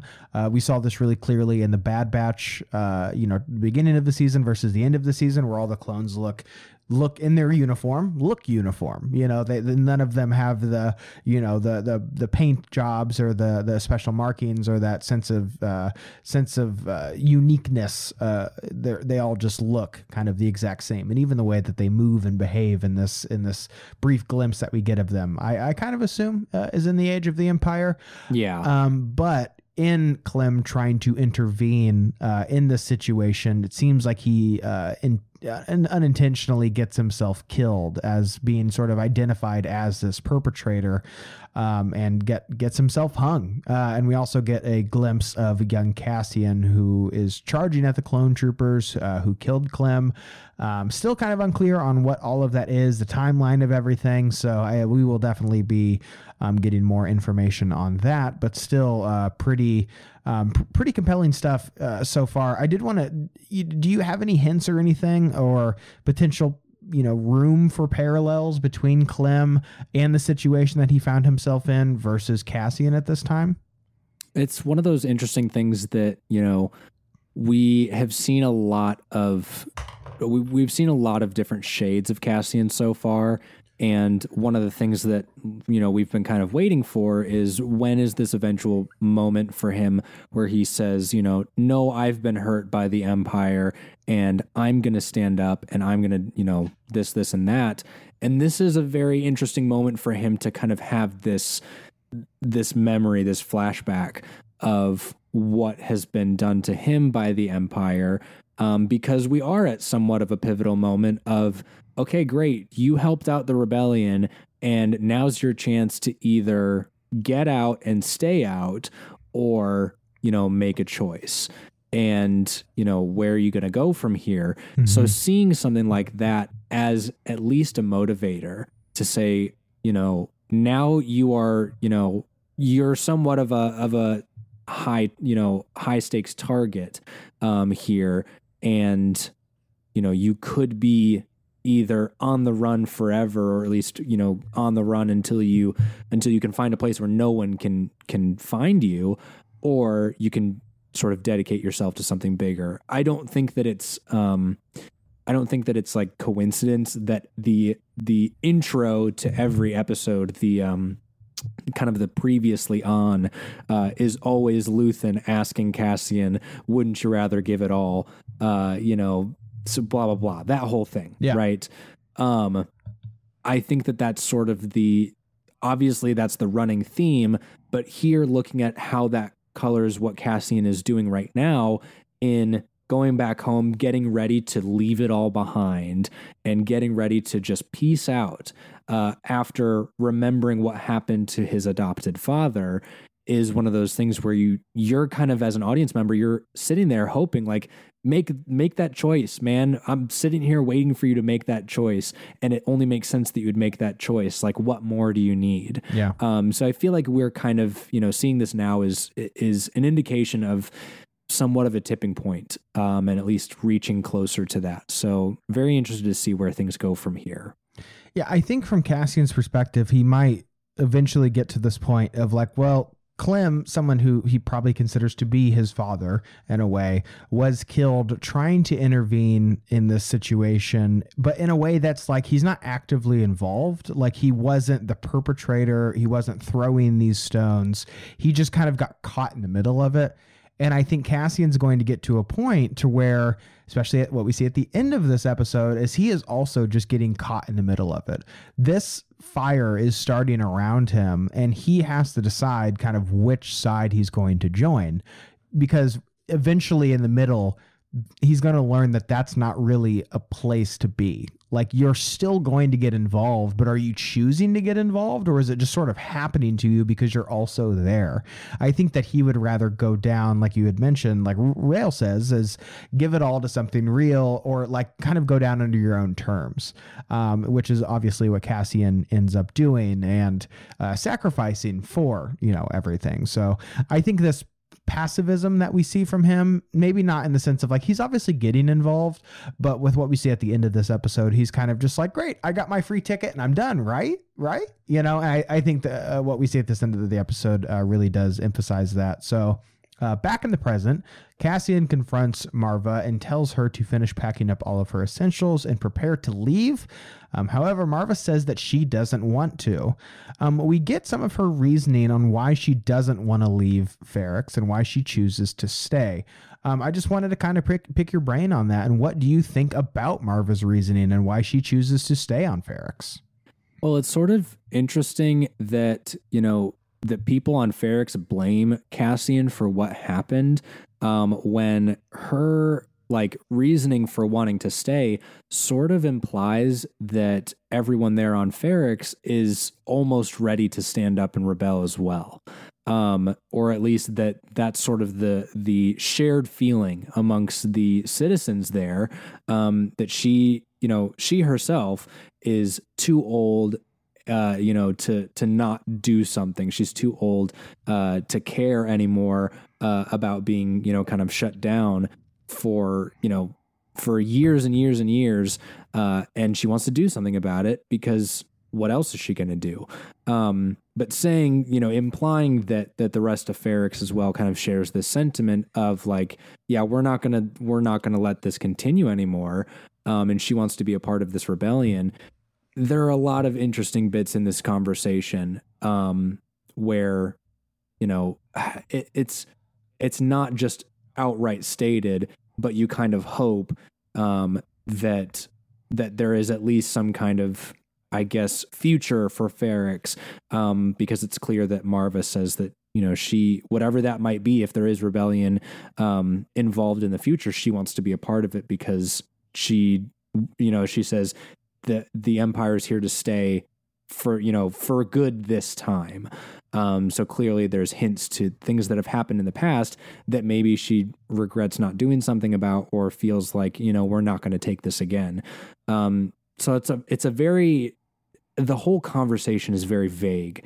Um, but it gives a lot to to kind of ask about you know Yeah, I think with what we are seeing in regards to like what happened to Clem, something obviously went down in regards to some sort of imperial op- uh, occupation, but did she respond in a way that maybe she, you know, felt was appropriate or did she even respond at all? Or did she just kind of sit there and just take it in, in, a, in an effort to not maybe make things worse? But yeah, you're right. She does mention that she's like, I'm too old for this shit. Not in a way of like how Obi Wan says it, to where he's like, I'm too old to get involved in this sort of thing. No, she's like, I'm too old to care anymore. So if they want to kill me and capture me and, and torture me, whatever. You know, like I, she's kind of at the end of her rope, so to speak. Uh, and I love that she sees staying on Ferrix as an act of rebellion in the same way that some of the Aldhani people kind of did too. Is like, no, this is my home. Like, you're not going to kick me out of it. Like, I live here. And it, even to make it worse, maybe in me fleeing, then you have reason to sort of capture me. Because as they mentioned later in the show, like, you kind of running is a reason to be suspicious. Um, so I, I, I love that she thinks that staying on this planet is an act of rebellion. And you're right that she kind of also hints that you know because of this robbery others are starting to get inspired by that. And i think that that's going to have cassian see that when you when when you stand up against the empire it's not just you receive X amount of credits, and whatever your score was is what you got. Like you're also kind of boosting the morale of others across the galaxy in the same way that they talk about in The Last Jedi of like Luke being there is a power in and of itself and can inspire others to take a stand and to to be inspired by that sense of hope and knowing that not everybody is just all hope is lost and you might as well submit or like a Jen would say is like it's not so bad if you don't look up like encouraging people to look look up and not just that, but to strike back and really stand up for yourself. So um, Marva's great. Like Cassian, like listen to her, man. Like she's kicking ass in this episode. Like I was a, a really big fan of this, and also you know we we get hints. Uh, in prior episodes that she was involved at some point, you know, and I love that she's kind of maybe uh, uh, kind of ebbed and flowed throughout the years, and now she's at this point where she's like, just whatever, whatever. You know, I'm too old, but if you're gonna kill me, kill me. Like I'm, I, I don't care anymore. Yeah, yeah, yeah, it's great. There's there's there's some really good stuff as well, kind of uh, hinting to her like her perspective on like like you said what happened on Ald- Aldhani, um, and like her perception of what those people you know must have been feeling or her feelings towards the people that that led this attack and and carried out this act of rebellion Yeah. and it's so i the whole time i was like it, he obviously can't say anything, right? Like he can't tell her that he was involved. Sure. You know, there's no, no way. nor would he want to because he he No. ju- he just saw what happened when you get people involved in your shenanigans. Right. And that's something that's, you know, I don't know if that is going to end up being any kind of motivator for Cassian of like, you know, she is like, man, if I if I had half the courage that those people had, you know, I could do a lot of good here. And, you know, people I, I think that will be something is the perception of the attack on the garrison at Aldhani is one of those things that's going to be strongest for for Cassian to see. For him yeah it was about the money but for everybody that wasn't involved it means a lot more. Um, and obviously it meant a lot to people like Nemik and people like Vel but you know to the people that hear about this it means so much and for him that's sort of the moment where he has to question okay I was involved in this what does that make me does that mean that I should care about this? Um, so it's very, very, again, like I said, vague, vague stuff, um, hinting towards what we might hear in the future. Um, but I really, really enjoyed this conversation. You know what it actually reminds me of in a weird way, and I think you'll What? you'll definitely see uh, see what I'm saying, and I hope some listeners do too. It reminds me of that scene in Spider-Man Two uh, with Peter and Aunt May. Um, to where he's kind of given up and he's not really Spider-Man at this point, and she's like selling all of her stuff. Uh, and they're talking about, um, I think the kid's name is Henry, like that little boy. And Yeah. Aunt, Aunt May talks about like how important it is to have a symbol like Spider-Man. I actually pulled up um, some of the quotes here. And she said, uh, and Lord knows kids like Henry need a hero around like that, saving old girls like me, um, courageous, self sacrificing people, setting examples for all of us. Uh, everybody loves a hero. People line up for them, cheer them, scream their names. And years later, uh, they'll tell how they stood in the rain for hours just to get a glimpse of the one who taught them how to hold on a second longer. I believe there's a hero in all of us that keeps us honest, gives us strength, makes us noble, and finally allows us to die with pride. Um, even though sometimes we have to be steady and give up the thing we want most, uh, even our dreams.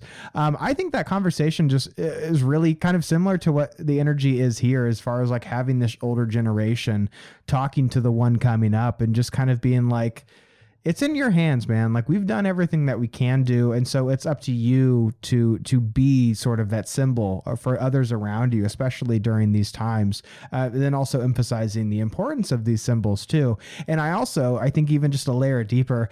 I, I don't I don't necessarily think that Marva knows that Cassian was involved here, but I definitely think Aunt May in that season knows that that Peter is Spider Man, and she's kind of just like, it's too bad Spider Man's not around. You know, like I've always kind of gotten that energy. So um, I love the sort of the dramatic irony that's going on here to where Marva it feels inspired by this. And I love that Cassian is able to see that firsthand of someone that he knows that was inspired by these actions. And then I hope he is able to see it in himself, which of course he eventually does. Yeah, and uh, that's that's kind of the main main thing here is I wonder how much we will see of his kind of his call to action um, actually being fruitful um, yeah. by the time this this series wraps up, maybe even this season. But I love that yeah. poll, and even beyond that, it makes me think of the first Spider-Man, where where uh, Osborn says everybody loves a hero, but they love to see a hero fall, fail, die. You know, yeah. it's it's one of those things where again, pulling back to it, the the adversaries here are are sort of you know, wanting to choke out the rebellion in ways of like, you know, like making an example of them. Yeah. Exactly. Yes. Yeah. Um, which, yeah, good stuff. Really good stuff. For Are sure. we a Spider-Man podcast now? we could be. I, I, definitely have plenty of thoughts on it, but uh, uh, yeah, this con- conversation continues. Cassian says that the Empire is too powerful to be worn down by these acts of rebellion. Uh, Marva states that fascism can't be banished in one day. It's a slow and steady process, but it's going to happen one day. Uh, I mean, come on, you know, like uh, Star Wars getting political. Hell yeah! Like it's just like a that's a super uh, super relevant topic to today. So uh, great stuff there. Uh, she says that she understands that Cassian is on a different path and that she um, isn't going to judge him, but she also knows that Cassian is equating freedom with money uh, and the access that can come with it. So I think that that's great that Cassian's like, I got all this cash now. Like I can just move to wherever I want. I don't have to worry about all of that stuff. But understanding that it just because you have a lot of money that you are not now uh, free from the boot of the empire. Like it is still going to step and realizing sooner or later that it is going to step on all of us, not just the the lowly people, which again, super relevant to today. Good stuff.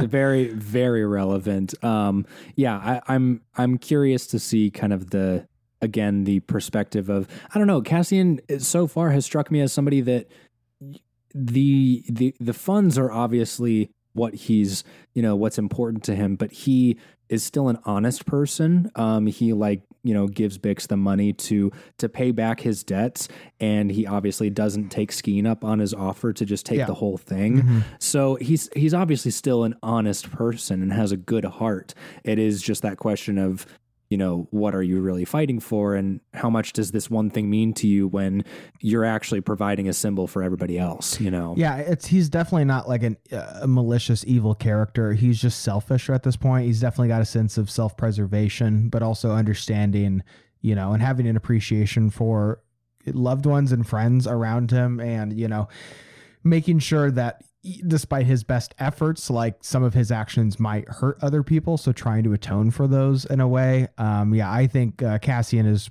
proving to be like a very multifaceted character, and then also is in great conversation with what we see in Rogue One too. Yeah, I'm I'm saying this right now. Now that we're uh, past the halfway point of this series, um, so much of this show has made me want to like I want to get to the end of it so that I can watch Rogue One. Yeah. And like, and just think of all these moments of like, now I know this character. Yeah. Like now I actually understand this character. Exactly. And care a lot about him. So good stuff. Good stuff indeed. Um, on a parting note, uh, she tells Cassian to stop looking for his sister uh, because there weren't any survivors on Kenari. Uh, we don't really get much more than that, but um, we know that Cassian was obviously looking for his sister at the very first episode of the series. I'm so curious to see if that will come back into play um, later in the series. Yeah, we don't really have uh, too much yeah. to, to go off of other than that. She's she's basically like, oh, and in case you forgot, uh, stop looking for your sister. Yeah. Definitely don't do that um, because you're not going to find anything. So don't even try and forget about it. Okay. And he's like, well, actually, thanks for reminding me. yeah, uh, it seems to me like Chekhov's sister, you know, like uh, it's Exactly. just like, hey, audience, also don't forget Cassian's looking for his sister, you know. yeah. Yeah. um, back at the ISB, uh, Lieutenant Supervisor Blevin uh, tries to frame uh, Dedra uh, for insubordination uh, because she illegally accessed files that she was not supposed to um, get access to. Uh, but when Dedra provides that she went out of her way in order to establish these uh, connections between the theft of the um, secret uh, stolen equipment and its distribution to rebel groups across the galaxy, uh, Major Partagaz um, seems pretty impressed with her gumption and assigns the Ferrix case to her. Uh, because she, appears to be more interested in this rather than distracted uh, by this case. Um, and that encourages the rest of the ISB to follow in her uh, footsteps. Um, lots of great stuff here. Um, I wanted to kind of talk about this, uh, not only this kind of dark side empire philosophy uh, but also some callbacks that we that we see to prior episodes um, and not just what uh, Partagaz was saying to the ISB but then also like Nemik as well um, I thought that this was another great uh, another great just scene that's a conversation in this episode just so compelling Well, it's super. It's super tense, and you can kind of follow. You can kind of follow this. It's very much like a like a court drama of you know of these two sides. Yeah, with evidence battling. and, yeah, battling with their facts. and yeah and they're like, yeah, but this argument and uh and Partagaz is like, oh, do you have a rebuttal? And you know, she's like, well, actually, this, this, this, Yeah. and she and he's like, he's like, very interesting. Your counterpoint, yeah yeah you know, it's it's this back and forth of like, you know, I think that the reality here is that like we talked about before, we're getting this kind of infighting, we're getting this sort of, you know, power struggles and people wanting to sabotage others just for their own personal career gains. Um, but I think ultimately, um, Major Partagaz is somebody that ultimately wants that success for the for the uh the ISB and I almost said IBS. That's hilarious. um, for he wants success for the ISB, and he wants that sort of you know okay. We're going to quell these these sicknesses, these diseases. We're going to to you know squash these these insubordinations and these uh, you know whatever whatever they are. We're Yeah. going to seek them out. Um, so Blevin in a in a way is is kind of going against while he is presenting himself as like I'm trying to uphold the rules, okay? Um that's not what that's not what Partagaz cares about. He Right. doesn't care about like, oh no, we do things this way around here. What he cares about is doing his job and he clearly has like an immense self like sense of self-respect and an immense sense of like honor that has been put on his title, his position is to do this job and to do it well. And Dedra clearly is the one that's going out of her way to say, yeah, yeah, yeah, Aldhani, whatever. He, I'm going to trace it back to this, and that's more interesting. Of a you know of a lead that Partagaz can say, okay, great, now we actually have resources to start nipping these things in the bud instead of mm-hmm. reacting to these bigger attacks. So it makes sense that he sort of sides with her, but I think it's interesting because it, it says a lot about the fact that he's more interested in you know getting to the root of these problems and not just oh great work you really did some awesome detectiving Yeah. you know he's clearly more interested in you know okay let's get to the bottom of this because everybody seems to care about the here and now and you've got information for things that we can stop that are that haven't happened yet so it's very it's very very cool Yeah, it really reminds me of the conversation that Cassian had with uh, Nemik. I believe it was last week's episode where, uh, or that or the the week before. I believe it was last week's, where they were talking about this, like this idea of. You know, uh, Nemik was hesitant to trust Cassian because he was a mercenary, and Cassian is like, you know, the Empire doesn't care. Like, you know, the Empire doesn't need to you know, uh, adapt to these sort of moral quandaries. They just care about winning and they just care about uh, winning at any cost. So they don't have to worry about the people that they align themselves with. And uh, of course, I'm, I'm paraphrasing here. But I love that we get to see that play out here to where um, Partagaz, who mentions in the very first episode of the show, is like, throw out the rule book. Um, it doesn't matter. Like, if you do your job to its fullest completion and you do what is asked of you, like that, that, that, that you know, who cares about the rest of it? And it's such a dark side sort of mentality of, you know, stabbing others in the back uh, as long as you prove to be the strongest, the most resourceful one. Like that's all that matters is just that you win. Um, and I, I love that in this in this kind of situation here, like I found myself really like rooting for Dedra in a weird way of just like, yeah, but then also like, oh, well, no, like s- still a fascist, you know, like, uh, uh, cause she's like trying to one up Blevin and, you know, all of that. Uh, it was just a really great way to pit these two against each other, but then also to emphasize sort of like the dark side mentality of it doesn't matter how you win as long as you win, you know, that is all that matters at the end of the day. And I thought uh, this was a, a really great example of that. Yeah, really, really interesting that you can watch this scene um, that takes place only with bad guys, and there's like a worse guy, and you're like, yeah, suck it, worse guy. The Yeah. less worse guy uh, or gal in this instance, the Yeah. less worse gal, like got your goat. Yeah. you sucker. And then yeah, it's like this still isn't good for anybody. I mean, Yeah. but it's cool. It's it's it's really just politically interesting. Yeah, you know? the show is seeming to like set up its villains in like underdog sort of positions here because we get that with Syril too. Is like he's getting nagged at by his mom. Uh, we find out at the end of the show that he has a shitty job now. He works at a cubicle, like a space Oh, cubicle. Uh, which, by the way, we get somebody who looks like a a, um, a, a chiss. It looks like there's like a, a jabroni in the background with like he's blue skin to, or blue tone skin with like glasses on. Uh, so it seems like he's working at like an office space sort of situation here. I just have to imagine like the the office politics have got to be the same. You know, you've got the manager who's like coming by and just uh, you know office space style. Like it's uh, yeah. yeah. uh, so so great. I would love to see uh, like the office in space. That'd be terrific.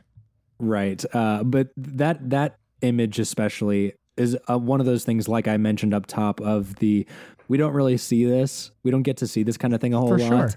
Um, and now that we do, it's just like, man, I I don't think like my life will never be the same knowing what like Star Wars cubicles look like, Yeah, and because it's so it's presented as so drab and so like horrible, yeah. and I just love it. You yeah, know, just like the real world, even in the magical world of Star Wars, everything. If you work in a cubicle, people hate their jobs. exactly, exactly.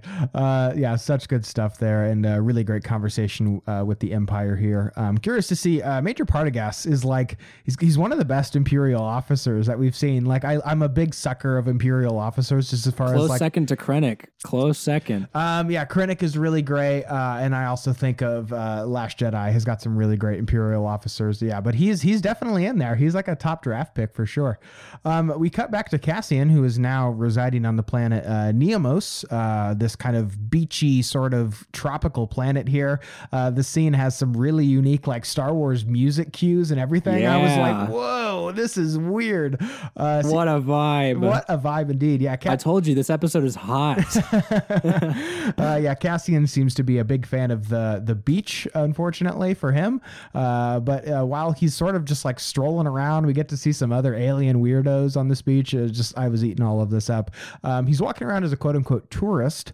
Um, this seems to be like pretty true though. He's like on this planet not for like recon or anything. He's just like just hanging out. You know, he's he's got his money, he's got his paycheck. He's just here to kind of relax. Um, we also see him with this like woman earlier. He's robbing her and like you know, uh, it seems like they had quite a romantic evening the night before. He's he's posing as this man called Keef Girgo, which has got to be like one of the worst Star Wars names. Uh, but Cassian, a certified ladies' man, he is absolutely, Absolutely. I mean, that's just what else would you expect? And I I do have to say, uh, having been there, wait, hold on, let me put on my hoity toity, uh, my hoity toity suit. Uh, having been there, this is like directly looks a lot like Mexico and what beaches look like on Mexico, kind of the the resorts along the beach, and there's like you know, there's there's you've got obviously the the water line, the shoreline, but all the shops and everything. It's very very clearly inspired by kind of a Central American South American resort vibe, um, which I think is very interesting. Yeah, it was filmed on Clevis, uh, Cle- Cleveleys Beach, uh, C L E V E L. Don't hurt yourself, E Y S. Garrett. There's literally like seven. Uh, can I buy a vowel for God's sakes? Yeah, um, uh, Clevis Beach, uh, which is in apparently the UK. So you're not even in the right hemisphere, Noah. Whatever, whatever, dog. Uh, but no, They got no beaches over there. That's a lie. uh, but no, this uh, this location is like very futuristic, and yeah, I love that Cassian is just like you can go anywhere, and he's uh, he's still choosing like a beach. You know, where else? Where where else would you want to just hang loose and and uh, Duh. uh, have a little R and R. Uh, But yeah, while he's uh, exploring this beach as a tourist, uh, he is captured by a stormtrooper. Um, after seeing some assailants uh, fleeing other troopers uh, and is assaulted by a KX droid. Probably not K2SO, but still cool to see those droids come back. I don't think that we're going to see uh, K2 in this season, maybe in another one, or uh, maybe maybe I could be proven wrong. Um, but yeah, Cassian is like kind of caught in the middle, similar to his father, uh, caught in the middle of a situation to where he's not really involved as maybe as much as Clem was, uh, but he kind of like flees the scene in a way uh, and is uh, usurped by some shore troopers, baby. Yeah, man. So excited to see those dudes back. If you guys don't know, shore troopers are my favorite stormtrooper design, uh, and they look terrific. We get to see like one of them talk in this. He like accosts uh, Cassian. Good stuff. I was like, yeah, yeah, love Yeah. it. He's just, you know, uh, wrongfully stopping and seizing a, mi- uh, a minority. yeah. you know, love it. Great stuff. Yeah. No, I love that the shore troopers are as, as confirmed to be like the the Hawaiian shirt, flip flop wearing, you know, uh, stormtroopers. Uh, just really terrific. And yeah, I love that this. The reveal of the KX droid, like coming up the stairs, Yeah. like you see it and you're like, oh, is that like, could that be K2? And then he's just like double fisting these, you know, uh, you know, prisoners that he's just got by the neck and he's just like dragging them up the stairs. Uh, it was really, really great. Um, I really did think that Alan was gonna was gonna just appear. I thought that Alan Tudyk was just gonna be like, "What's up?" And I was like, "Oh no!" yeah, uh, yeah, we'll probably see K two maybe uh, if in this season, definitely towards the end. But I, I for sure think uh, next season definitely. Um, but Cassian, uh, because of this, uh, because of this sort of situation that he's found himself in, uh, has now been sentenced to six years in prison uh, for an offense that previously would have been for six months. Um, I think that this this episode is probably leading into I would assume is what we kind of see for Cassian for most of the rest of the season uh, in this situation that he's found himself in. But beyond that, I really love what this kind of is teeing up for Cassian's character here. In what way specifically? I, I love Because I like my mind goes to like, "Oh my god, Prison Break in Star Wars." Oh, I mean, like we're for sure getting a prison break, absolutely. But I mean, that's like yeah. my first thing. But yeah, I, I hear kind of the, you know, okay, there is there is now precedent for, you know, he, he has to now not resolve, but he has to he has to navigate this situation of the empire way overstepping their bounds in one sense, but also in another, dude was innocent. And also he's like in a dangerous spot now. But dude was innocent and wrongfully convicted yeah, and like way, way, way over sentenced. yeah. Well, So, I I love that. Lots there. I love that Cassian uh, is in this situation because he's like, I, I did I did what I had to do. I got my money and I, you know, I'm fleeing to the beach and I it's all easy breezy from here, man. Like I got exactly what I wanted. And so now the Empire can't get me. And the dude gets sentenced to six years in prison for not even the thing that he is like trying to avoid. Like he's like, I just robbed the Empire so bad. The Emperor Palpatine is like flipping out about it. And I get sentenced to jail because I s- mouthed off to a, a shore trooper, you know? Like I love that Cassian, in an effort to avoid all of this and to kind of keep his head down, as a result of the very thing that he did, is now spending far more time in prison. And I love that his hand is sort of being forced here of like, yeah, you are uh, trying to avoid prison because of this obvious, you know, uh, robbery that you inflicted, but you're not even going to prison for that thing. And how many other people across the galaxy are experiencing something similar to where now they're being sentenced to something that you know was essentially like a Star Wars misdemeanor. You know, now you're at the point to where you're serving six years um, for running and mouthing off. You know, like uh, Cassian has now been forced into this situation, or has sort of been thrust upon him that he was like actively avoiding. Yeah, and there's obviously there's layers here that are, you know, he wasn't even really running. Yeah. He wasn't even really raising his voice. And yet the shore trooper is like, Why are you raising your voice? Yeah. And he's like, I'm not raising my voice. And he's, you know, gets Right. and he gets charged for it. Right. Um, and there's there's obvious layers there that are kind of indicative of the overreach here. So I'm I'm curious to see if we will maybe get some more instances of this or any kind of conversations that maybe happen as a result of this as Cassian is inevitably going to prison. Mhm. I don't think he's going to make it out before he gets to prison. Um, you know, there's that and then that also kind of brings me to think about what we will end up seeing at some point in this show because it's in the trailer Yeah. um, with imperial you know officers or agents with riot shields and kind of the imposition of the empire for maybe some not you know not so gigantic quote unquote crimes Yeah. um, and what is the imperial response to some of these things i think that you know this is an awesome way to show that it goes beyond imperial occupation where what we've seen you know up to this point is something like the bad batch or obi-wan kenobi it's like oh man everything was good until the empire showed up now they you know there's stormtroopers everywhere and they hang around all the time Yeah. and everywhere's like it. And it's like, okay, that must not be that bad if, you know, a guy is walking down the street and someone says he looks shady, therefore he's arrested, therefore he's in prison for 6 years.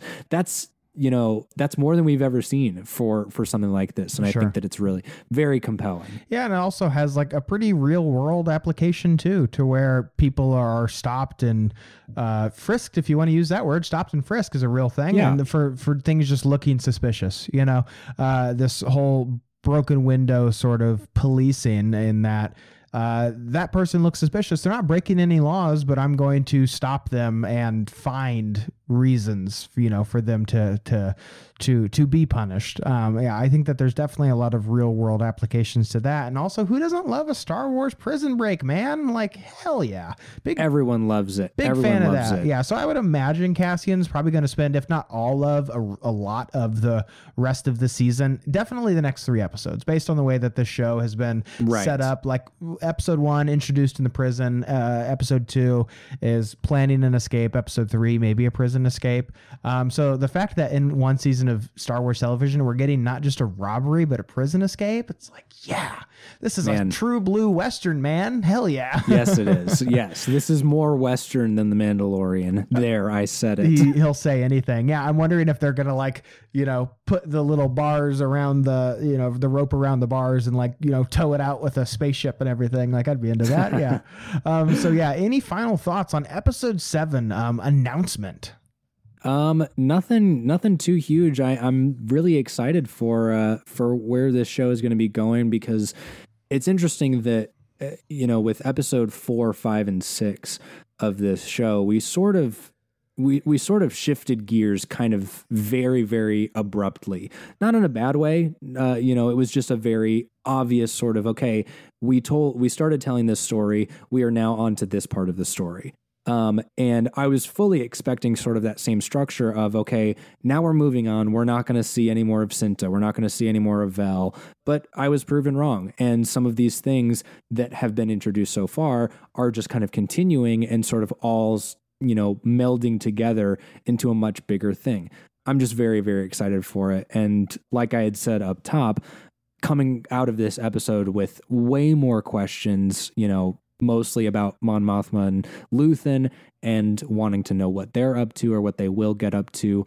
Um, but lots of really good questions that are, I'm just, you know, burning for answers. I cannot wait for next week. Yeah, I mean, I forgot to even mention that. Yeah, like Vel is tasked with like killing Cassian now. Like, I don't. I think I overlooked that one. I don't know how I could have, but yeah, That was a very it was a very quick moment, but yeah, yeah. the fact that uh, uh, you know. Uh, it se- it seems like Luthen Rael doesn't really maybe care about Cassian that much. Uh, uh, it seems like he just kind of sees him as this means to an end. So definitely, uh, it seems like uh, maybe Vel is going to find her way into prison. Is there going to be a Star Wars shanking? I don't know. whoa, whoa. Um, but yeah, this was probably one of my favorite episodes of of, of Star Wars in recent Disney Plus uh, years. Uh, I just love a lot of the philosophical conversations and and just predicaments that this show really offers. Um, I find it endlessly compelling. A lot of these varying character dynamics and how they interact with one another.